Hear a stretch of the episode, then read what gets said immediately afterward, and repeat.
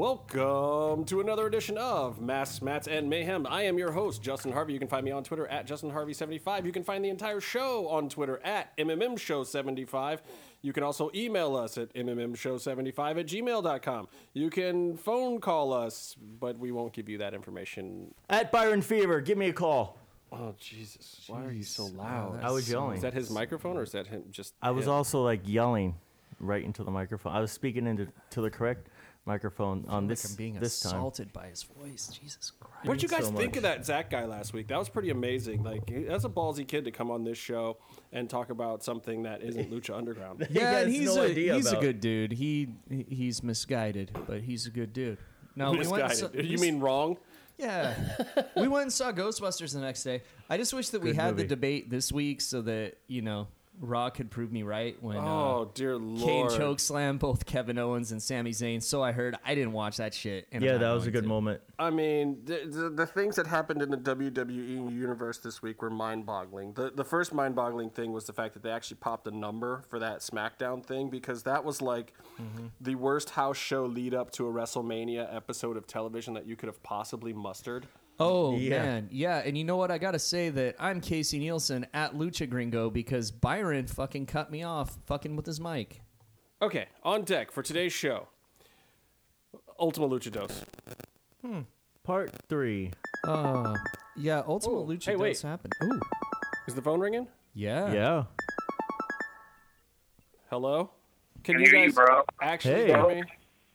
Are you gonna hang up on me again? God damn it, no. I wasn't trying to hang up on you the first time. Look, Yes, we were. So, tell Byron he's an asshole. Byron. Hey, Justin, tell Urban he can suck my dick. hey, dude, come on, be sensitive. He's got shit going on. I don't know. He just called me now, so I got Our thoughts and prayers are with your sister, bro. Yeah, yeah. How's she doing? She's dead, bro. seriously? God. Well, dude, our condolences to you. Uh, Yes. We heard you were going through some some some Yeah. tough shit. So, you know, glad that you are uh, trying to take your mind off of it a little bit today. Hopefully, we can have a little bit of fun, talk about some fun stuff. Even though uh, I don't think that's going to happen for Casey today. There's no fun to be fucking had. Well, I'm I'm here for two things. I'm here to debate the WWE for the WWE side because I've been misconstrued as some type of lucha shill, and that's just completely just just fucking that's just just bullshit. I don't even know how this happened, and I don't even know what's going on in my life anymore. I feel like I'm lying to myself, and that you're helping per- perpetuate the lie. Man, I'm not a lucha shill. I'm here for the WWE, and I want to talk to Casey about the WWE building stars. Let's talk about Fandango. That guy is. that guy has potential. Which one is Fandango? Oh wow. I, I refuse to believe this is even happening right now. Like, are you really trying to start that kind of beef with us? Because if you, These guys are huge Kane fans. They were so happy to see Kevin Owens and Sami Zayn get chokeslammed by the same dude. Well, it was it was great to see him actually go over. I'm hearing myself I for the felt first like- time. Oh, he's gonna go over Finn Balor too. That's gonna be great. Jesus Christ. Byron is a hot fucking mess.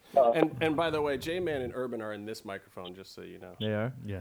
Hey, So they probably can't hear shit that you're saying. But can you guys actually hear Byron? hey, yeah. No. No, we can't hear Byron. Urban. Can anybody J-Man. ever really hear Byron? J Man, Nobody really cares. God, what Byron's Byron, stop anyway. screaming. J Man, uh, tell me if you can hear that you should go fuck yourself. You don't have to cover the other microphone to talk to this microphone. Yeah. This is hilarious. I feel like what's going to happen is Byron's going to say a bunch of stuff and bury us, and we're not going to be able to hear him. That was Casey. Was that Casey? Yeah. Well, I can't even tell anymore. They sound they sound the same with dicks in their mouth. I know Casey. Jesus. all right, all right, all right, all right. All right. Look, look, look. Here's the deal. Um, I'm gonna eat some food. Woo! Woo! Woo! Choose and woos. Are you guys sober? no. What does that? What does that even fucking mean, bro? Are you guys clothed? I mean, I just figured eventually one of these days, if you guys are going to get on a show and actually talk about something and sound like you know what you're talking about, Yeah. that maybe you might want to try sobriety. Yeah. Oh man, that's a that's a big step, bro. I mean, I am, I'm stealing the heels gimmick right now. I have their shirt and I have a special cup of coffee. A shirt covered in fucking cum stains. Byron Good is times. wearing your shirt. I'll tell you whose podcast shirt he's not wearing. The M&M What? show? Well, No, I had that's a- correct because we do not have a shirt yet. We're working on something though. I had a 20 font limit on shirts that I wear, and that really Ah, yeah. limited podcast shirts. How manly is the shirt gonna be? See, I, I already don't like the the last real heels shirt has two fonts on it. That's almost too many. It kind of does, doesn't it? Yeah, because it's got the blue shit and then it's got the pink shit. and It's an artistic design. Yeah, but that's like that Miami Vice kind of style, right? Yeah, it's hip. It's what all Yeah. the kids are into. Maybe other podcasts are just really into fucking fonts. Look, I Look, don't know. the last real listen. heel shirt is the coolest of the cool for 1986. I love it. Uh, the '80s were way better than now, right? Everybody was on blow and wearing suits. They had like cool haircuts and shit. It was all the new places running around. Yeah, yeah. On a on a slightly serious note, um, I've noticed a lot of beef between the so-called Lucha Underground esque uh, podcasters, and Yeah. um, Y'all can suck my dick. I think that you guys started it. I think it's your fault. So explain this away to me. Like who who's legit and who's full of shit?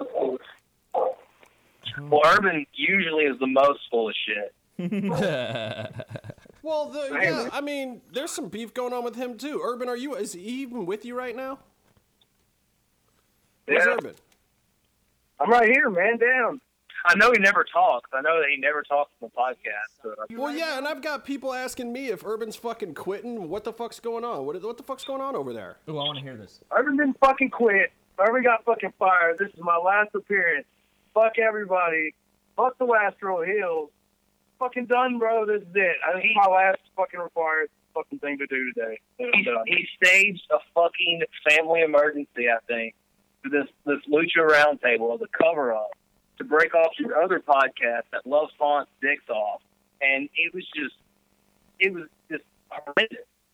You know, I mean, there were so many people. There was tens upon tens of people waiting for that show. There was at least thirty people probably waiting for that show, and uh, it, it just. I mean, I don't know what happened. Urban's lost focus of the goal at hand. It's supposed to be a podcast about wrestling. He turned it more into like a podcast about drinking. You know, and I don't understand what the deal is anymore. Urban definitely doesn't seem as into the wrestling part of things anymore like you Well, do. I have a question. He, well, he faked a family emergency. We were just asking about a sister. Are these the same thing? Did you just fucking work us, Urban? Barnes asking if everything's okay with your sister or if that's a work. Whatever, dude. I got fucking drunk. I give a fuck. Everybody can suck my dick. That's that's uncalled for language. That language is uncalled for. Hey, you got the explicit tag, right? Yeah, we got it. Byron's over there fucking burying us, both of us. You know, he should just be burying Urban. He's probably burying me too. But he's over there burying everybody. No one can hear him, so he's just gonna turn this shit up on the edit. and Make it. Make, it's gonna be the fire and bury the hill hour. No, I'm fuck trying- that. What are you talking about? I've been to your house. I wouldn't bury you. Yeah, he said he's been to your house. He'd never bury you. He says he's gonna bury you behind your house. Well, okay, let's, let's seriously. though. We just get called out by Matt Striker, last reel, whatever, and Urban doesn't even care. All he cares about is getting drunk, trying to get a rat or two, and I don't even know what else anymore. I don't even know. I can't even tell. And uh, I'm trying. I mean, you're uh, you dudes are trying to help us like get this other movie thing going on. And Urban, I don't know. He, he just isn't focused on anything. I don't even know what's going on anymore. Look, man. Fuck you. I'm fucking done. Okay. Look, look do, do you fucking interview? I'm fucking done. No, seriously, Urban, we're just fucking around. Dude, Urban? Jay, did he fucking leave? Yeah, he actually did leave. Uh, Fuck, man. He knows we're just busting balls, right? Uh, I don't know. I don't know, man. We actually we just had a uh, we didn't even we wouldn't have called in, but we've uh, fucked off the past couple of times calling in. We did it anyway. We like the interview. Our review ended very abruptly as well, due to uh, an argument over the round table. Because we were supposed to do that, so we didn't really get through the review like we normally would have. You know, we cut a little thing, uh, cut a couple things short. Uh, it was it was pretty uh, crazy. Damn. But uh, yeah, I don't know what's going on, man. He just uh, I guess there's too much stuff going on. He's Yeah. living the gimmick, but he's not keeping the gimmick alive. Well, shit, it sounds like he's going a little deep into it, man. I thought, I mean, he was here a couple weeks ago. We Mm-hmm. had him on the show, and, you know, some of it was, you know, pretty serious and dark, but I didn't know, that. like, We seem to have fun after the tapings. yeah, he had he had fun after the tapings. Mm-hmm.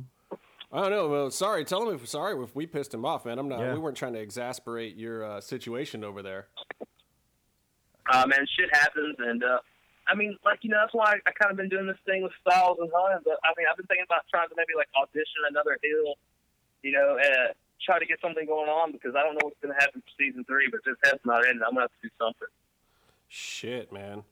Well, good luck, and you know we're always down to help out any way we can. We're not exactly in your backyard like he is, but um, speaking of styles, I, I'm, I'm gonna throw this out there just to get us back on. What was up with him and Razor Cabron today, man? Those two were getting some fire at each other there. Well, Ra- Razor Cabrone is a uh, another podcaster. You know, he's on the Way Too Real show. I think you, you you're talking about calling in there before. I don't know if you're going to or not. But, uh, Yeah, I'm. do- I'll totally call in there. Um, but he actually does that show live on Thursday night, and so it's probably actually happening while we're recording this. So I can't really call in while I'm doing our show. Yeah, you can't put the MMM show on the back burner because that's that's you know, that's the future right there. You know, the hills are the hills. I'm gonna have to audition. Hill. We might have to change the name. I don't even know what's going on. I'm thinking about like picking random lucha episodes and just reviewing them with certain people and see what works. You know, see how that goes. Right. That's something I've been in front of my head. But uh, man, Razor and Nikki Styles. I don't even know what was going on. It, it just started off uh, with Nikki Styles telling us to check out, you know, the podcast we did with Hill Hunt and. uh Razor said that he was basically Byron Saxton and I was Jr. Whoa, whoa, whoa, whoa, And- whoa, whoa, whoa. What's on. wrong with that, Byron? I, I don't. I don't think that Byron needs to be synonymous with something No, that's no. bad. Byron absolutely should be synonymous with something that's bad. Uh, like Byron Saxton's great. You know, I think everyone else is kind of being Byron really. Saxton is not great. what are you talking about? And what are you talking about? You are seriously drinking some Vince McMahon dick Kool Aid, aren't Like- you? Like the number one reason. There's like a whole list of things that he does well. The the number one thing he does really well Is is is no. Let's not make race into uh, what this is about. Oh, what, what are you saying? All black people are failures? I'm just no. I'm not saying What it. about Coachman? He's on ESPN now. Yeah, coach left to get treated decently by I a real like company. to apologize but for I'm the just rest saying. of the podcast. This is. I'm just saying the I'm best thing that Byron Saxton brings Sorry, to the people. table is his first name. Yeah, he's a failure, Byron. So I'm sorry, J man. Mm. I, I don't know Yeah, where uh, Byron was going with that whole thing. So Razor was saying that that Nikki and Huns were kind of playing second fiddle to you. Razor just started putting me over. He was like, J Man, you know, is the best fucking thing. He was like, he's great. Oh yeah, And that's Nikki what I was getting. Yeah, to. but how many degrees do you have? Yeah, and Nick, Nikki Styles was like, I'm the only one that actually has a radio broadcaster degree, and you know, he said that he was kissing my ass, and uh, I don't. It was pretty intense, bro, and uh, I don't know what happened, man, and I just kind of laid laid low, kind of stood in the wings and watched. Me too. I was reading the Um, whole shit and I didn't comment. I was like, I'm not getting in this motherfucker. Well, Uh, J-Man, as uh, as an MFA myself, I would like to say that I think Nikki is better, even though I have never listened to him on a podcast. That's not putting him over if you've never listened to him. That's nicer than what Casey usually says about other podcasters. Well, see, what I would say is uh, I too I to have bleeped. studied uh, broadcasting. I went to Ohio Center for Broadcast Education. I studied journalism at Kent State, and I also have a degree in audio engineering from Full Sail. And uh, Go NXT. NXT. it didn't help me for shit for podcasting or doing television or any of the media related things I've done. Pretty much a degree. All it does for you is gives you the natural prerequisites to get your foot in the door and make somebody coffee until you learn how to do shit the right way. You I know, don't know, That's man. what I've found. All my fucking bomb screenwriting money that I have right now. Shit. Yeah. Well, That reminds me of another broadcaster of a radio program that calls us out for being um, podcasters and just lowly podcasters. Oh, oh, fucking Paulie Culver, Paulie Culver. that motherfucker, Mr. Radio. His nickname's going to be the guy with the broken neck after this weekend. Yeah, uh, Kevin Kross is going to bury that dude. That that's happening later today. If you're listening to this on Friday, um, if you listen to this next week, sorry, but you've probably already missed it. And hopefully, if you have the FITE uh, TV app, uh, there's an app where you can see S- FSW after they edit it together and put their show out. And hopefully, they will put up Kevin Kross dumping that fuck on his head. You know, but if I was the owner of the company getting dumped on my head, I would make sure that was the part edited out of the show. No, no, he's just the commissioner. There's Oh, another okay. owner that's forcing him to do this. That's the best. Oh, part that's awesome. Yeah, so he doesn't have a fucking choice. He gets fired if he doesn't do this. The best was Kevin Kross cut this uh, promo. Where, well, it wasn't even a promo. He fucking snuck into the guy's workplace just to scare him, and it was like, "Bitch, you better show up." And then he told him he was gonna snap his fucking neck like a cheap Korean action figure. The funniest fucking and funniest and scariest shit I've ever heard Kevin say. It was fucking frightening. I would believe him. I wouldn't think he's lying about I don't that. know if he's lying or not, but the shit was intense. The And shit dude, was as fucking as a collector of Korean action figures, I could say their necks are very brittle. anyway, that fucking guy's in trouble. It sounds like we're in trouble. We're just cause, we're just causing problems with everyone. Now, you guys didn't do the round table, but you would have been great on that round table, J-Man. Well, yeah, look, Urban's gone. He, he, you know, it's not you guys. Urban's fucking gone. He, he left the room. You know, uh, but but I feel like I feel like we're grazing over a serious issue that that no one. I don't know if your guy, you guys are like helping this guy, you know, live this kind of life, but Casey has some serious anger issues, man. He's already attacked me like four or five times. I haven't even done anything. It's not my fault. Sexy Star won the gift of God. It's not my fault. His boy lost. He doesn't have to be angry at me about it. You know. So, Fuck I mean, you, what about. Casey- What about Casey's anger issues? I mean, I know that every time he sees Sexy Star train, he quivers a little bit in fear. But I mean, that's not my fault. Sexy Star is he's not going to have to fight her. That fight's not going to be booked, Casey. You don't have to face Sexy Star. You don't have to face your fears. That's true. You don't. It's true, brother. Uh, he he's brothering me after saying that shit. Well, I think he Brother. cares. I think he cares for you, and he's a little worried about your current uneasy mental state. You know, You're my, mad. My mental state should not be the issue because none of my fucking podcast partners just fucking left. Fuck. Well, I mean, he's probably he doesn't want that to happen here. leave soon. Yeah, Byron is gonna leave. Soon. I'm going to But work. that's welcome on the MMM show. What are you gonna record?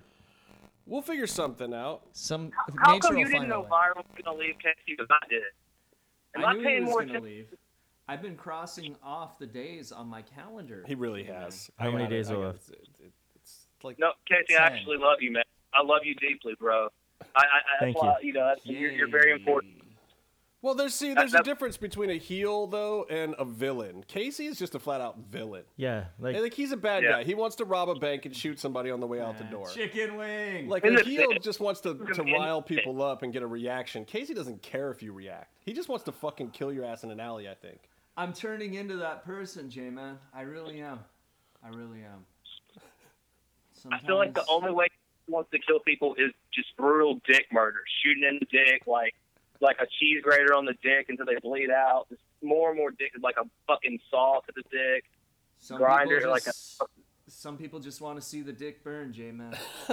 If you haven't been watching Preacher, J Man, I think you said that you have, but there was an actual dick broken off on an episode last week. I haven't and the seen it. first Yeah, it was thing I thought of was you, and I was like, "Oh my god, somebody got their dick broke off." I hope they sent J Man a check because that's his fucking gimmick. fucking amazing. I think Earth with that one actually, but I'm well, not he just sure. left your show, so now it's your fucking gimmick. Yeah, that is Yeah. true. He might be like really drunk or something. I don't know. He gets really drunk sometimes. I sometimes. hope I hope that like you know you guys had a really good thing rolling there, and with the shout out from Striker last night, I mean that was no like tongue in cheek. Hey, uh, some guys are heels or whatever. Like that was a direct. The last real heels. Thank you for helping make Lucha Underground what it is. yeah. It was like you guys and you know the rest of us maybe, but you guys specifically. And we were watching it in the theater, um, with Evie Dub and a bunch of the execs were there and a bunch of the Lucha clique and just people hanging out there. And we fucking popped and started a chant for you guys in the middle of the, the show. It was That's crazy. awesome. You know, watching it from home, I took it as a completely different way. I, I think Matt Striker was saying, fuck these guys. He's a dick. What? Dude, I, I Ryan Casey said he got an invite and didn't show. That's like turning back the fucking offer you can't refuse. No, because then I'd be dead. That doesn't make any sense. I'm not dead. You I haven't just- been back to the temple yet. You might be. You might have a fucking fucking bounty on your head. You might walk in and Mariachi Loco might cut your dick off. Just Yeah, that guy's vicious. Mariachi Loco. I Gets heard he shoots on people on Twitter. he's like, trying really to get hard. back in. He's trying to what? He's trying to get back in the temple. You never know what he can do to get back in. You never know what level he'll stoop to, bro. Yeah. Mm-hmm. Bet it's the same levels as Brandon. Oh, that's a shoot. Oh, hi, Brandon. We love Brandon. Brandon was was trying to get into the party. I asked if I could bring somebody else to the party, and I didn't get a very good answer back when they asked me who. I tried. I tried to get him in. It happens. I think a few other people tried to get in too, and it just didn't didn't work out for them. There was some serious heat on our Facebook from a lot of people who didn't get invited, and Oh, it's yeah. like I don't think they understood that like the the deal was. It seemed like the invites were made up from kind of the people who were coming to the the last few tapings. So if you weren't on the list of those last few tapings, it's not like they went through every email list that they ever had. I think it was just like, oh, these are the people that have been coming recently, a bunch. Uh, let's shoot them out an invite. Because really, I think what they wanted to do was just put a few Lucha Underground fans in there so that the execs could get a feel of what it's like when the believers, whatever, are watching the show and get that energy, which we, we did. I mean, we were popping, we were chanting like we were at the temple, being silly, having fun, and it was a bunch of friends. Like, we, everybody in the room knew each other. It was- Bunch of fucking marks chanting at a movie. Fuck. You would have loved it. And I will tell you this, like watching it that way, I felt was a great experience and I feel like I liked that episode even more than I liked when that happened for real. Wow, so would I have been even more fucking pissed off? We haven't got there yet. No, it was great, and it was on the big screen. It was sh- it, they showed it in what it seemed like 4K or Yeah, no, it looked really was good. Like it wasn't one of amazing. those Except for shitty any- projection things. Anytime they looked cut to a GoPro shot, it looked like there was 720. Oh, 480. Yeah, the, the GoPro stuff didn't show up as good, and I didn't see it at home, so I don't know. Yeah. Did the GoPro stuff look good at home, Jay? It always looks a little Um, different. I thought it looked alright. Hey, uh, Justin, don't ask him about his TV. Oh, yeah. Why? Why Yeah, should I I ask him about his TV? Size of a postage stamp. That's fucked I up. was watching. I was watching on a really small TV, so it's hard to tell. Yeah. Let- Let's move along. He's had enough hardship. Fine. Jesus fuck. Christ. These guys are fucking vicious, Jay. Hey, what are you I- gonna? I'm Hey, what are you gonna do next next week for for the heels? I listen to your show every week. He just literally had his fucking co-host walk out on him. You don't ask him that question. I know that's a big deal. I can't even hear him. I don't even know what question he asked me. By- Byron's asking, "What are you going to do for next week?" Because asking your as a co-host fan. walked out. Um, well, um, that audition a heel thing sounds like a probably a that sounds like a, a good idea. You know, I could do the things on Twitter. I know quite a few people. You know, Where do you send your resume to be on your podcast? Yeah, where where should we have people audition with their dick pics? um, you can do the last real heels at gmail.com. Last real heels at gmail.com. Got it. How do you guys keep your show under an hour? They have one Um, co-host walk out. Oh, too soon. Way that too helps, soon. but uh, you know, like uh, I don't know, man. We we did it before. We've done like fucking an hour and a half. Before we've done like 20, 30 minutes. You know, it just varies, but. Uh, we try to keep it around an hour. I feel like uh, most podcasts are around an hour. Most shit on MLW is an hour. Stone Cold without his fucking ads and shit's like an hour. I don't know. An hour just seemed good for us because we just talk about the episode. That's all we talk about, really. You know, we throw in a couple references here or there, but that's that's pretty much it. We try to stay pretty much on topic. Well, yeah, and, and and see, my thing is, if you if you're coming to us for our lucha review or whatever, or, or for our lucha talk, it typically is just an hour. But then if you want to stick around for some extra goodies, like we'll talk about some MMA or we'll talk about WWE or TNA. And I try to throw that shit more at the end so that if you are just looking for the hour long podcast about one show, it's still there. But, you know, if we go on about some other stuff, feel free to stick around and enjoy it. And if not, turn the shit off. Like Yeah. instead, like, oh, Pillow was lighting me up about don't become the thing that you hate, which is WWE Raw being three hours long and pointless. But like our last show was so long that 20 or 30 minutes of it got cut off. And there were still a ton of people I know that listened all the way to the end that told us it got cut off and loved it. And it's one of our best episodes yet because each segment was still good, but each segment was like an hour long. Um, I listened to the entire show before you put up the revised edition. um, I'm sorry, thought you're mad, aren't you? I thought maybe someone just got pissed and y'all cut it off, and I was just like, all right. It was still like like three hours and twenty two minutes, wasn't it? I Yeah, think, and, or- and I went back and looked at what the full version was, and it was like three hours and 58 minutes or something. It was like Yeah. seriously a four hour podcast. Yeah, and it was all um, done I- at one time too. I mean, we sat down and we did all those segments. Kevin called in, Vinny called in. We did a whole lucha review with Jimmy Five, and then we did the WWE debate at the end of the night when it was like 700 degrees in this room. It was amazing. It was a fucking marathon.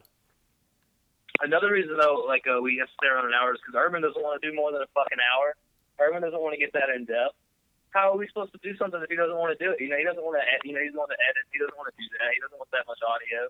Because um, you know, if I try to talk about something else, it doesn't really happen. That's, we were doing the three heels, one face, and that pretty much fell off because Urban hated it. You know, You know? J-Man, when Urban came on our show, he talked a lot more than the hour. So maybe it's you. Yeah, That could be the issue, man. Maybe he's tired of me. You know. Hmm. Well, I hope that's not the case because I do enjoy not listening to your podcast. Oh. That's cool, bro. Now, I listen to your podcast. I just pretend like I You do. got he you, doesn't your your podcast is probably the only one Casey occasionally listens to. He doesn't even listen to this one anymore. Oh no, like they really are. Like other than occasional Art of Wrestling, you guys are the only wrestling podcast I listen to. So Have you listened to Konnan's new shit? Oh yeah, and Konnan show is the shit. Yeah, Konnan, his is good. Yeah, like I don't even want to plug another fucking show, but I actually liked Konnan's show, and I like Gilbertti too. I don't care what Byron says. He's a strip club bouncer. Whatever. and I fucking love Kevin Gill. That guy's great. Yeah, Kevin Gill's great. So I guess that's Yep. another wrestling podcast. Sort of. Kevin Gill's the man. No, but see, I I don't know. Maybe I'm a, just a fucking mark. I listen to everybody's shows whenever I can. Like I may not catch your shit every week. Like you guys, I'll listen to every week. Um, I've heard Twit Wow. I've heard Facelock. Uh, I've heard Razor. Actually, I've listened to Razor almost uh, every week, except when we're fucking recording now. So now I don't get to hear fucking Razor, or I'll have to go back and listen to it after the fact. Yeah, you've been listening to his show since like the beginning, right? Yeah, his show's good. It's fun. I don't know. For, to each his own. Like his his show's a completely different style than most of the rest of ours. I mean, they call it a party for a reason. So it's What like, about uh, the Spandextrial Fault podcast? You have not that heard. I have not heard that one yet. That's a newer one, right? He But kind of has an obsession with Lucha Mask. who's that? which D- w Lucha. That, that's Yeah. who's doing that one. Yeah, buy a few it's like- fucking more masks.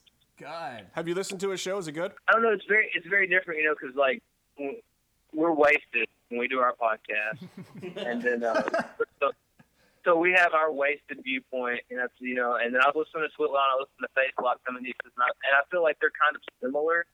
And I guess I would put Spandextrial kind of in that kind of get category with them, Okay. you know. More Well, they of seem the- more intellectual. Like I listened to some of the roundtable, and they were coming at it from very intellectual, thoughtful kind of standpoints of booking and you know fantasy stuff. You know, I don't know. yeah, I feel like uh, like us in general, you know, we've been there. And we know what's about to happen at other points, so we don't like. I don't know if our brains stray as much as everyone else's, or so, I don't know.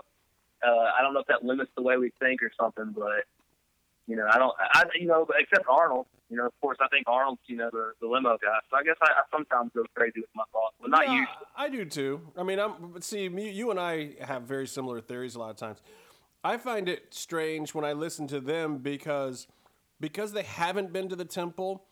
they actually have more liberty and freedom sometimes to say things and hypothesize on more obvious storylines and they can guess and get it right whereas if we do that it'll look like we're we're throwing out spoilers so i feel like we get we are actually a little more handicapped than they are at times they can say some super obvious shit that we can't say so Yeah. that makes it fun for us too because I like trying to tiptoe around stuff and still have the most intellectual conversation possible without spoiling the show for other people who listen to this. I like to throw in fake shit just to fuck with people.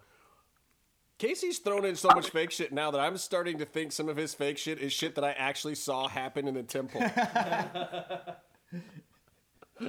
I love saying the stupidest shit I can come up with, the most ridiculous ass thing. I love. I'm always trying to think. Yeah, we know because you keep praising Sexy Star. I love. Oh, oh, come on. Come on. Are we gonna? this guy. Hey man, Sexy Star man is so everyone loves Sexy Star except for Casey and like four other people. And most of the other people that don't love her are like really fat. So I don't know what I don't know if you're gonna get really fat at some point or you're just the guy that, you know, exceeds them and, you know, a Part- spelt waistline. I don't know. Parts But, of me um, are, J Man. Parts of me are. His toes. Yeah, I got fucking hobbit feet or something. sausage fingers. I do have a hard time dialing phones. Sausage fingers is dangerous on this show because we'll fucking eat anything. Mmm, it's The delicious. shocker. the shock. Speaking of the shocker, the shocker was actually in Ultima Lucha Dos Part Tres. Did you guys see Jack give the fucking shocker to what was it, Aerostar? Yeah, uh, no, it Yeah. was Phoenix. It was Phoenix? It was Phoenix. It was Phoenix. That is some rudo The nasty Aerostar shit. We're gonna see that on Raw in two weeks. The shocker. I'm pretty sure it was Aerostar that got the shocker, man. I thought it was Aerostar. We we just watched it before we started recording. It was Phoenix. was it? I think it was Aerostar. Aerostar probably got one too. And he might have got one also. Yeah, there might have been one more finger up the butthole. But what I'm saying is they're gonna have Kane shove his like one hand up Kevin Owens and Sami Zayn's asses next week on Raw. The Or other SmackDown shocker. or whatever fucking show they're on. I don't think I'm gonna watch Raw next week, man. Good. That's a good idea. You don't want to see a three-hour show that now has half the roster it used to have when they couldn't even make it good with a ton of people. You know what's funny is we're gonna have a three-hour show with half the roster we had last week. No, we'll we'll get done. week. We'll get done in less than three hours tonight. Uh, maybe. We're almost done now. Yeah. So anyway, since we're here, J-Man, what do you think of the first match? Of you- uh, of of Ultima Lucha. no, of fucking Raw. He just spent his whole show talking about it. He doesn't want to talk about that shit with you. Listen to Last Real Heels if you want to know what he thinks about I it. don't want to. I don't want to listen to Last Real Heel. All right, let- let's do it this way, J Man. We'll roundtable this for a second. Let's actually talk about all four of our favorite television show, Fucking Lucha Underground. Two hour, awesome finale episode. We're going to do our in depth thing, but you don't have to stay on the fucking phone for that because you've already done one on your show. But Yeah. let's hit some talking points here. What did you think about some of the, these things? Like, what was your big takeaway from this show that you think that we, we should all discuss? Um, I don't know. I felt like I don't know why I felt like this, but I felt like this episode was less vignette heavy than last year's fin- finale. I don't know if it. I don't know if that was just because the last vignette last season just had so much shit packed in five minutes that you know uh, it just kind of played with my brain or something, kind of tricked me because. I don't, I don't know. Last one this time was a few minutes too, you know. and It had Eric in it, which that was cool fuck. But uh, Oh yeah, I popped hard for that, and I mean we were in the room Uh, with Eric too, so it was. He got a big chant wise- for it. I think it was. I think it still held up wrestling wise because uh, you know the last match was amazing. The Pentagon, I mean the, the Puma and Bray. That was one of the best matches I've ever seen. Um, the first match was really good too. Uh, the Black Lotus and, and Dragon Azteca kind of fell flat. It kind of was like kind of felt like Pentagon's way to debut. You know, um, right, and it was. Uh, yeah, Kai He Believes was really good. Um, And, the and last Pentagon, season- man, he lost. That broke everyone's heart, dude. Like I know it broke Casey. Casey was crying. He got in fetal position on the ground. well, if you see Casey on TV during the the some of the other matches that happened after that or whatever, Casey is just like non non respondent. During the Rey Puma match, everyone's going crazy, and you see in the corner Casey's just standing there, still like holding the sign of a decapitated Matanza. But you know what's So funny So sad, is sad Panda Casey. when uh, Pentagon comes back out and fucking gouges out Vampiro's eye. Yeah. Um, you see me going absolutely ape shit in the background. Absolutely. It's great. Yeah, you, you popped at that point. I, I'm going to say this, though, about the vignette thing and kind of the overall feel of this show. I think the big difference that you're running into was at the easy, end of season one, nobody knew when they filmed it if it was coming back. You know, and then Yeah. they had to edit those vignettes and make everything work for the finale of season one to make you want to come back for season two. But when they filmed it, they didn't know that that was going to happen. So there's a lot more was, uh, finality. season one was a way out if they had to change buildings too. right. Which, if they come back and they're somewhere else, it's another way to do it. Yeah, and so it was weird for them, and they had to do all that other stuff. And then, you know, I think also the vignettes for this one, because of the fact, and I think this whole whole Ultima Lucha Dos, because of the fact that when they filmed this, they knew they were getting a season three.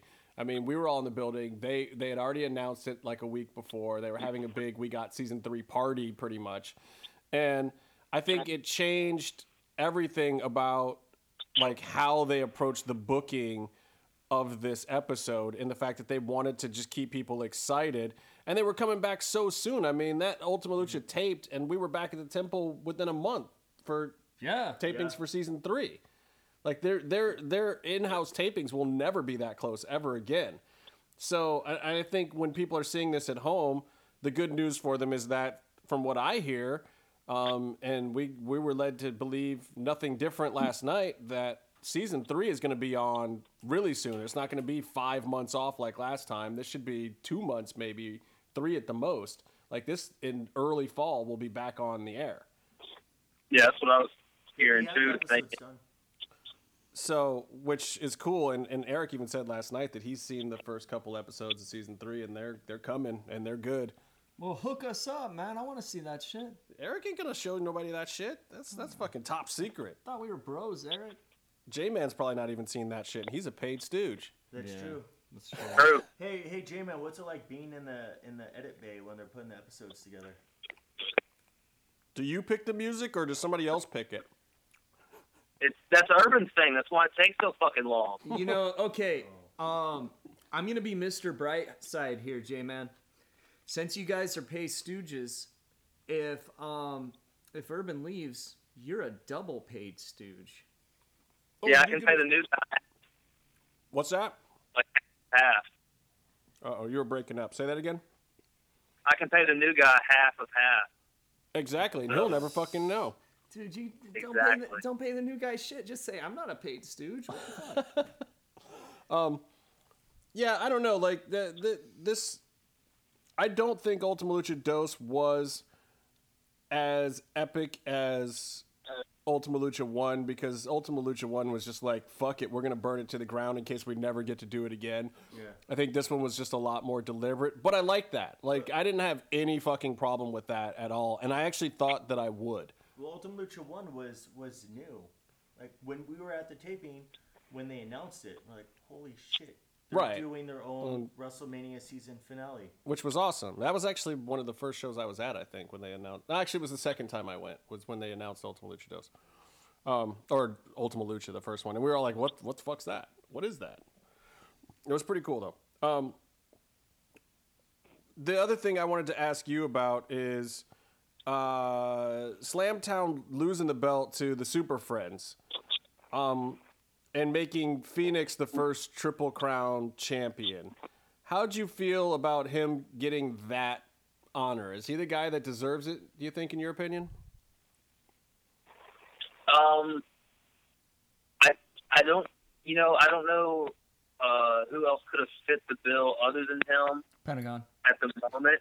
You know, Pentagon uh, Pentagon. do what? Pentagon.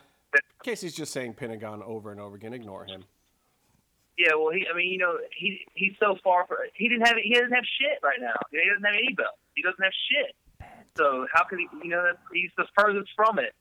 Uh, I, you know, and um, Puma was a guy he's never been against the gifts of the gods, so he would have been a good good guy too. But uh, Phoenix kind of got shafted on the title reign.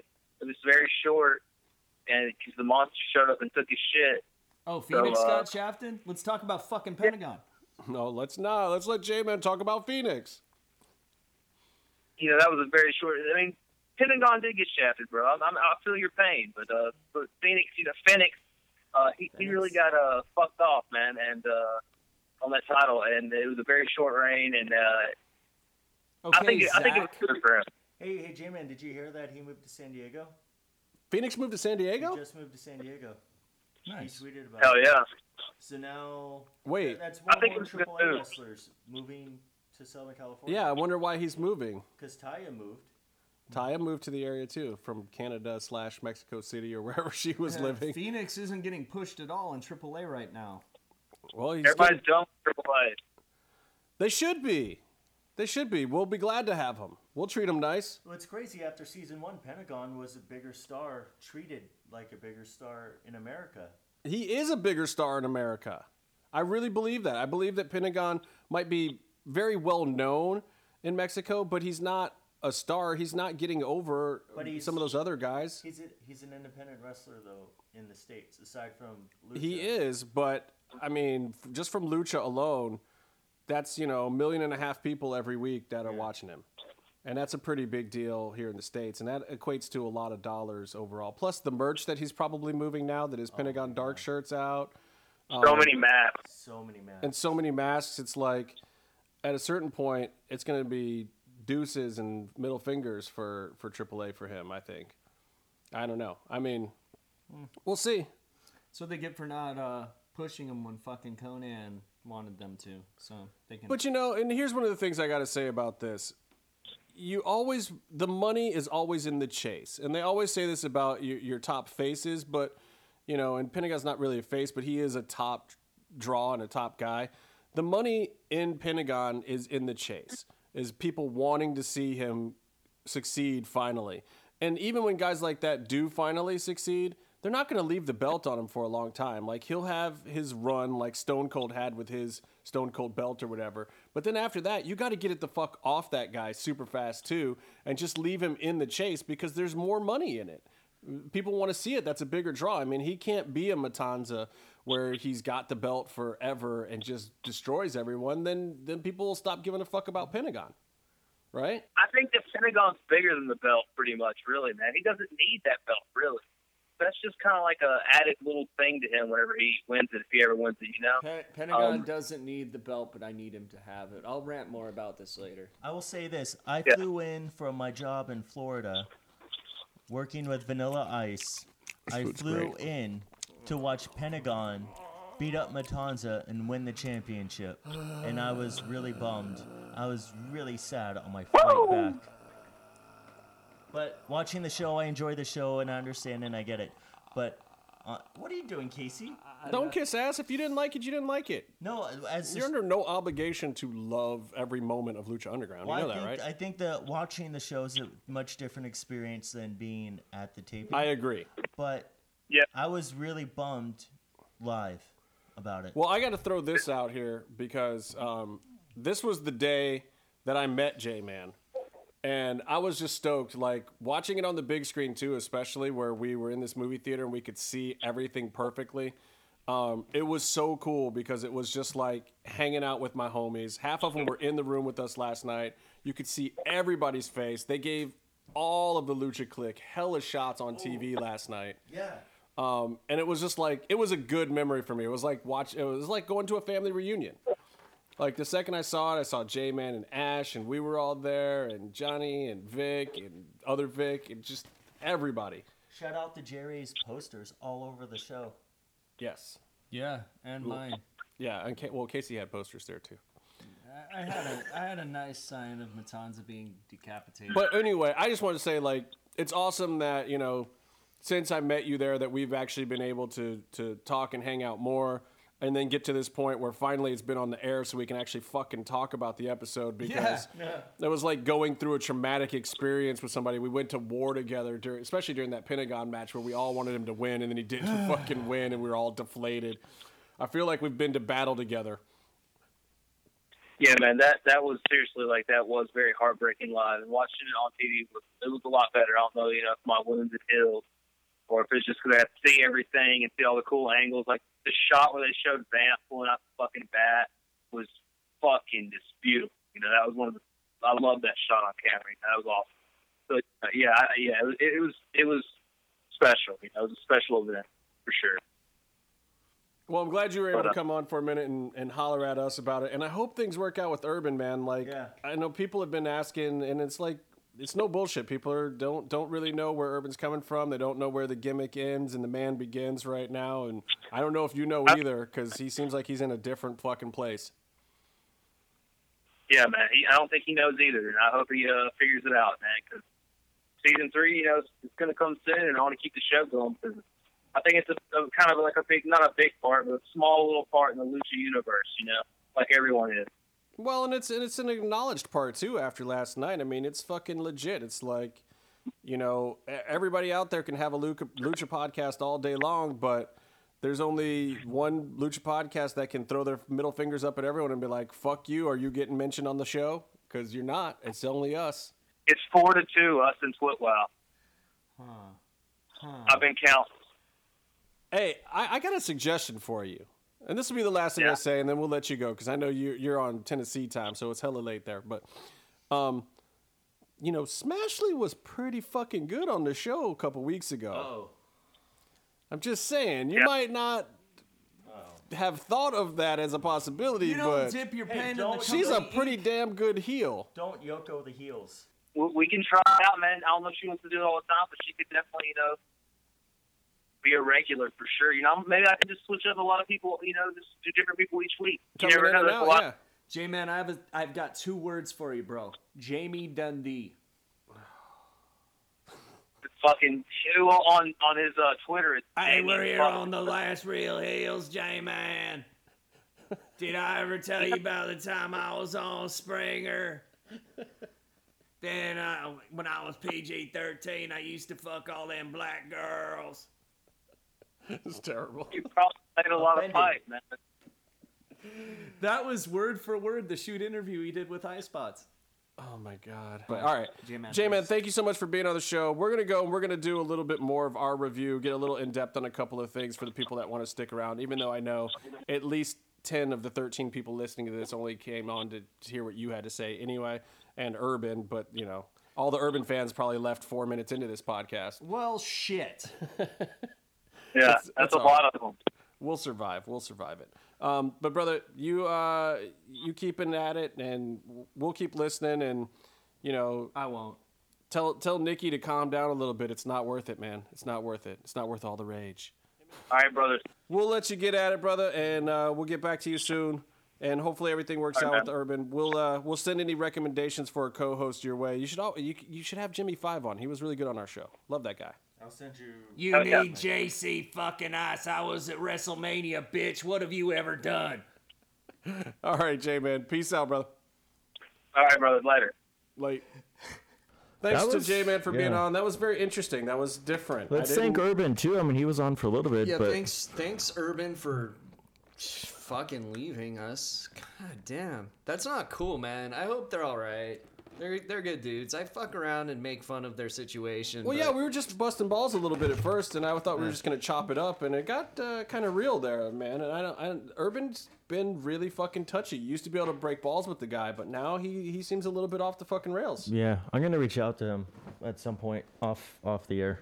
You're gonna I reach around him yeah. off the air. Reach out God to him. Damn, the serious situation. Speaking of serious situations, I didn't want to talk about it with J Man on the line because I'm gonna get a little emotional when we start talking about this Pentagon thing. Do you hear something, Justin? Ah, Jesus Christ, Byron. Are you Is done with that? Is this thing? I I I don't know. I hope so. There's Just like rip the whole thing yeah, open. Why are you pussyfooting with it? There's trying 10 to- layers of tinfoil on this delicious Euro that Justin got. Us. It's a gyro. Byron, is that thing good, or are you just eating I'm it to enjoying fuck it. with me? You're dick. Did you want some? I've got my own food right here. In case you guys are wondering, since we are the Choose and Woo show, woo, Um, we've got some hummus, baba ganoush, falafel, grape leaves, uh, some Greek salad, a little bit of uh, lamb. Never felt so fucking un-American in my life. Really? Do, do we have to eat fucking redneck meat and potatoes every week? We Where- do that enough. Where are my fucking hot dogs? People are listening to the show to hear about Ultima Lucha. We're Oh. going to do that right now. Ultima Lucha Dos finale. I Guess mean, we back covered a on the lot mic? of it with J-Man, but I'm really fucking salty. Hey, Casey, do you have something to say? I'll get to Casey in a minute. Oh wait. Yes. Okay. The Ultima Lucha Dos episode uh, that aired tonight was two hours. It was pretty amazing. Um, and it was really strange to watch it the way that Byron and I watched it because Mm-hmm. we went to the Landmark Theater in where's it? What, what is that area called? It's Los Century Angeles. City.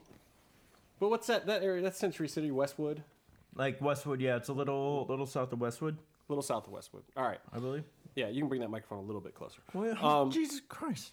So we got invited to this thing a couple weeks ago or whatever, um, and I didn't make I didn't make anything of it. I didn't think it was. Gonna, it's not like the rap party for filming or anything where you know all the wrestlers are there and it's some big deal. It wasn't that. You know, other people went to that. We did not go to that. We did not get invited to that. We did not expect it to be invited to that. I didn't expect to be invited to this. Um, but it was pretty cool. And you know, DJ had tweeted out uh, earlier in the week, like, "Hey, who's going to this thing?" Uh, I replied that I was going, and a couple other people replied that they were going, but then started begging off tickets. And it was just like, ah. And then I wished almost that I hadn't said anything because I didn't want to make people feel bad about it or whatever. It's just something cool. And DJ asked who was going, so I was like, oh, I'll just say I'm going. I don't know why he's asking. Probably trying to figure out if anyone cool that he wants to see is going to be there.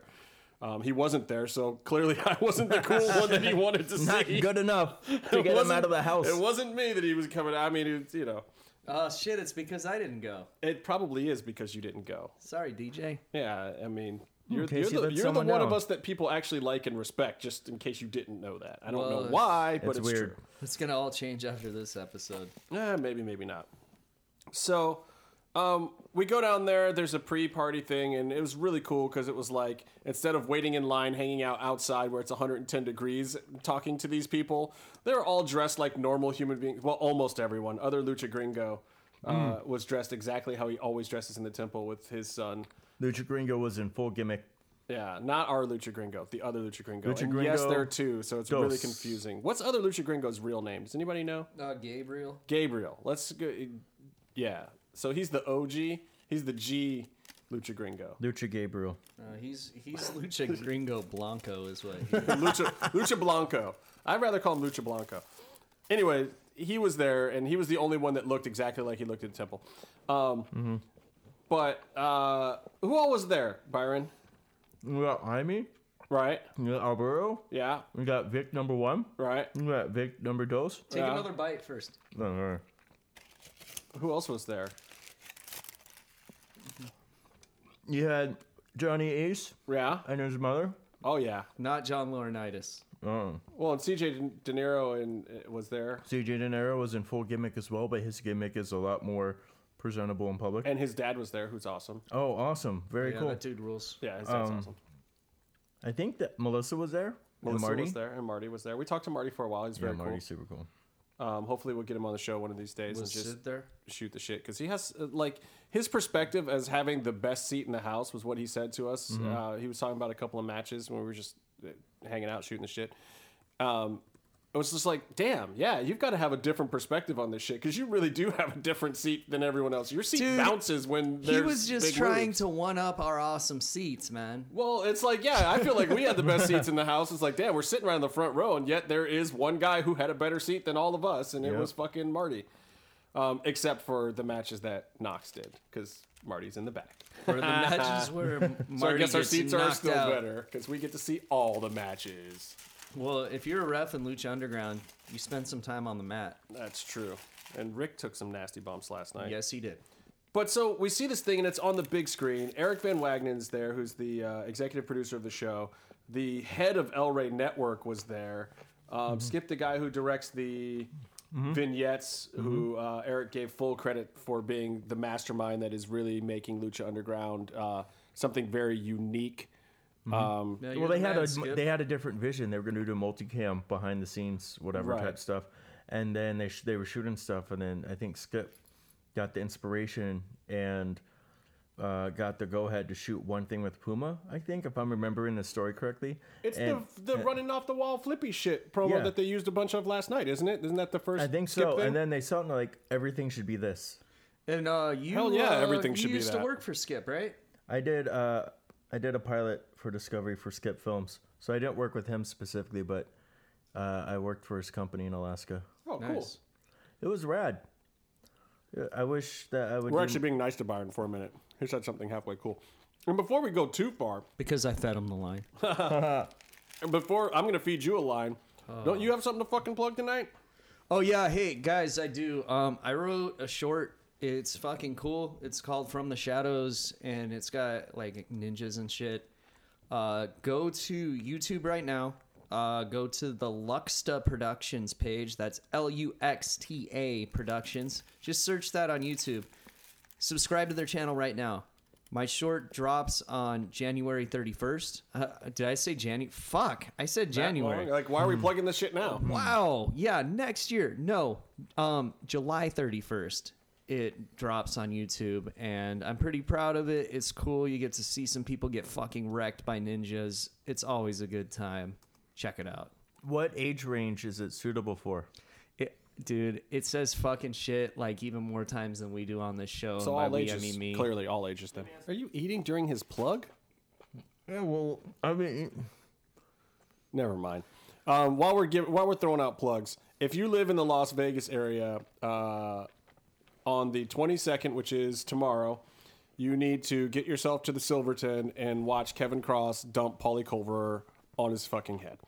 And uh, that's all I have to say about that. You just have to go and watch. I wanted to go myself, but there's no way I can get to Vegas this weekend. Um, This guy shit talked us on Twitter. he shit talked to everybody. He's amazing though. He's amazing. Uh, I, I was I felt bad for him though, which is why if you saw our twitters uh, on Thursday, we were kind of throwing out some some love for how he could maybe not die completely in his match. I was trying to Um, be helpful. But he was wearing a Cleveland shirt when uh, when you know Kevin went to scare the shit out of him the other day in this Facebook video, um, it- which was pretty awesome. But anyway, yeah, go check that out uh, if you're there. And also, I'm gonna throw a shout out to uh, Future Legends Apparel. Uh, hopefully, we can get Frank or one of those guys on the show one of these days and talk to him because they do uh, clothes for MMA and wrestling and boxing. oh wow. So you know, Those fuck failure shirts are sick. I want yeah. one. Yeah, I mean, you want to talk about other people who are in the hybrid world like we are of, of crossing the blending the lines between uh, wrestling and MMA. They're definitely in there too. Um, all right, so you got it. Me and Byron are watching this thing in a theater. Casey, I don't even know if you watched the episode or if you just remember it all from being there, but we were also actually at this taping, um, which only one other podcast that's out there right now can say, which is the Last Real Heels. yeah, but they're not a podcast anymore. Um, we, however, were also at all of the tapings leading up to this and the ones right after this. Um, so this was this sat in a weird place. I'm going to say this right off the bat before we get into the TV part of this.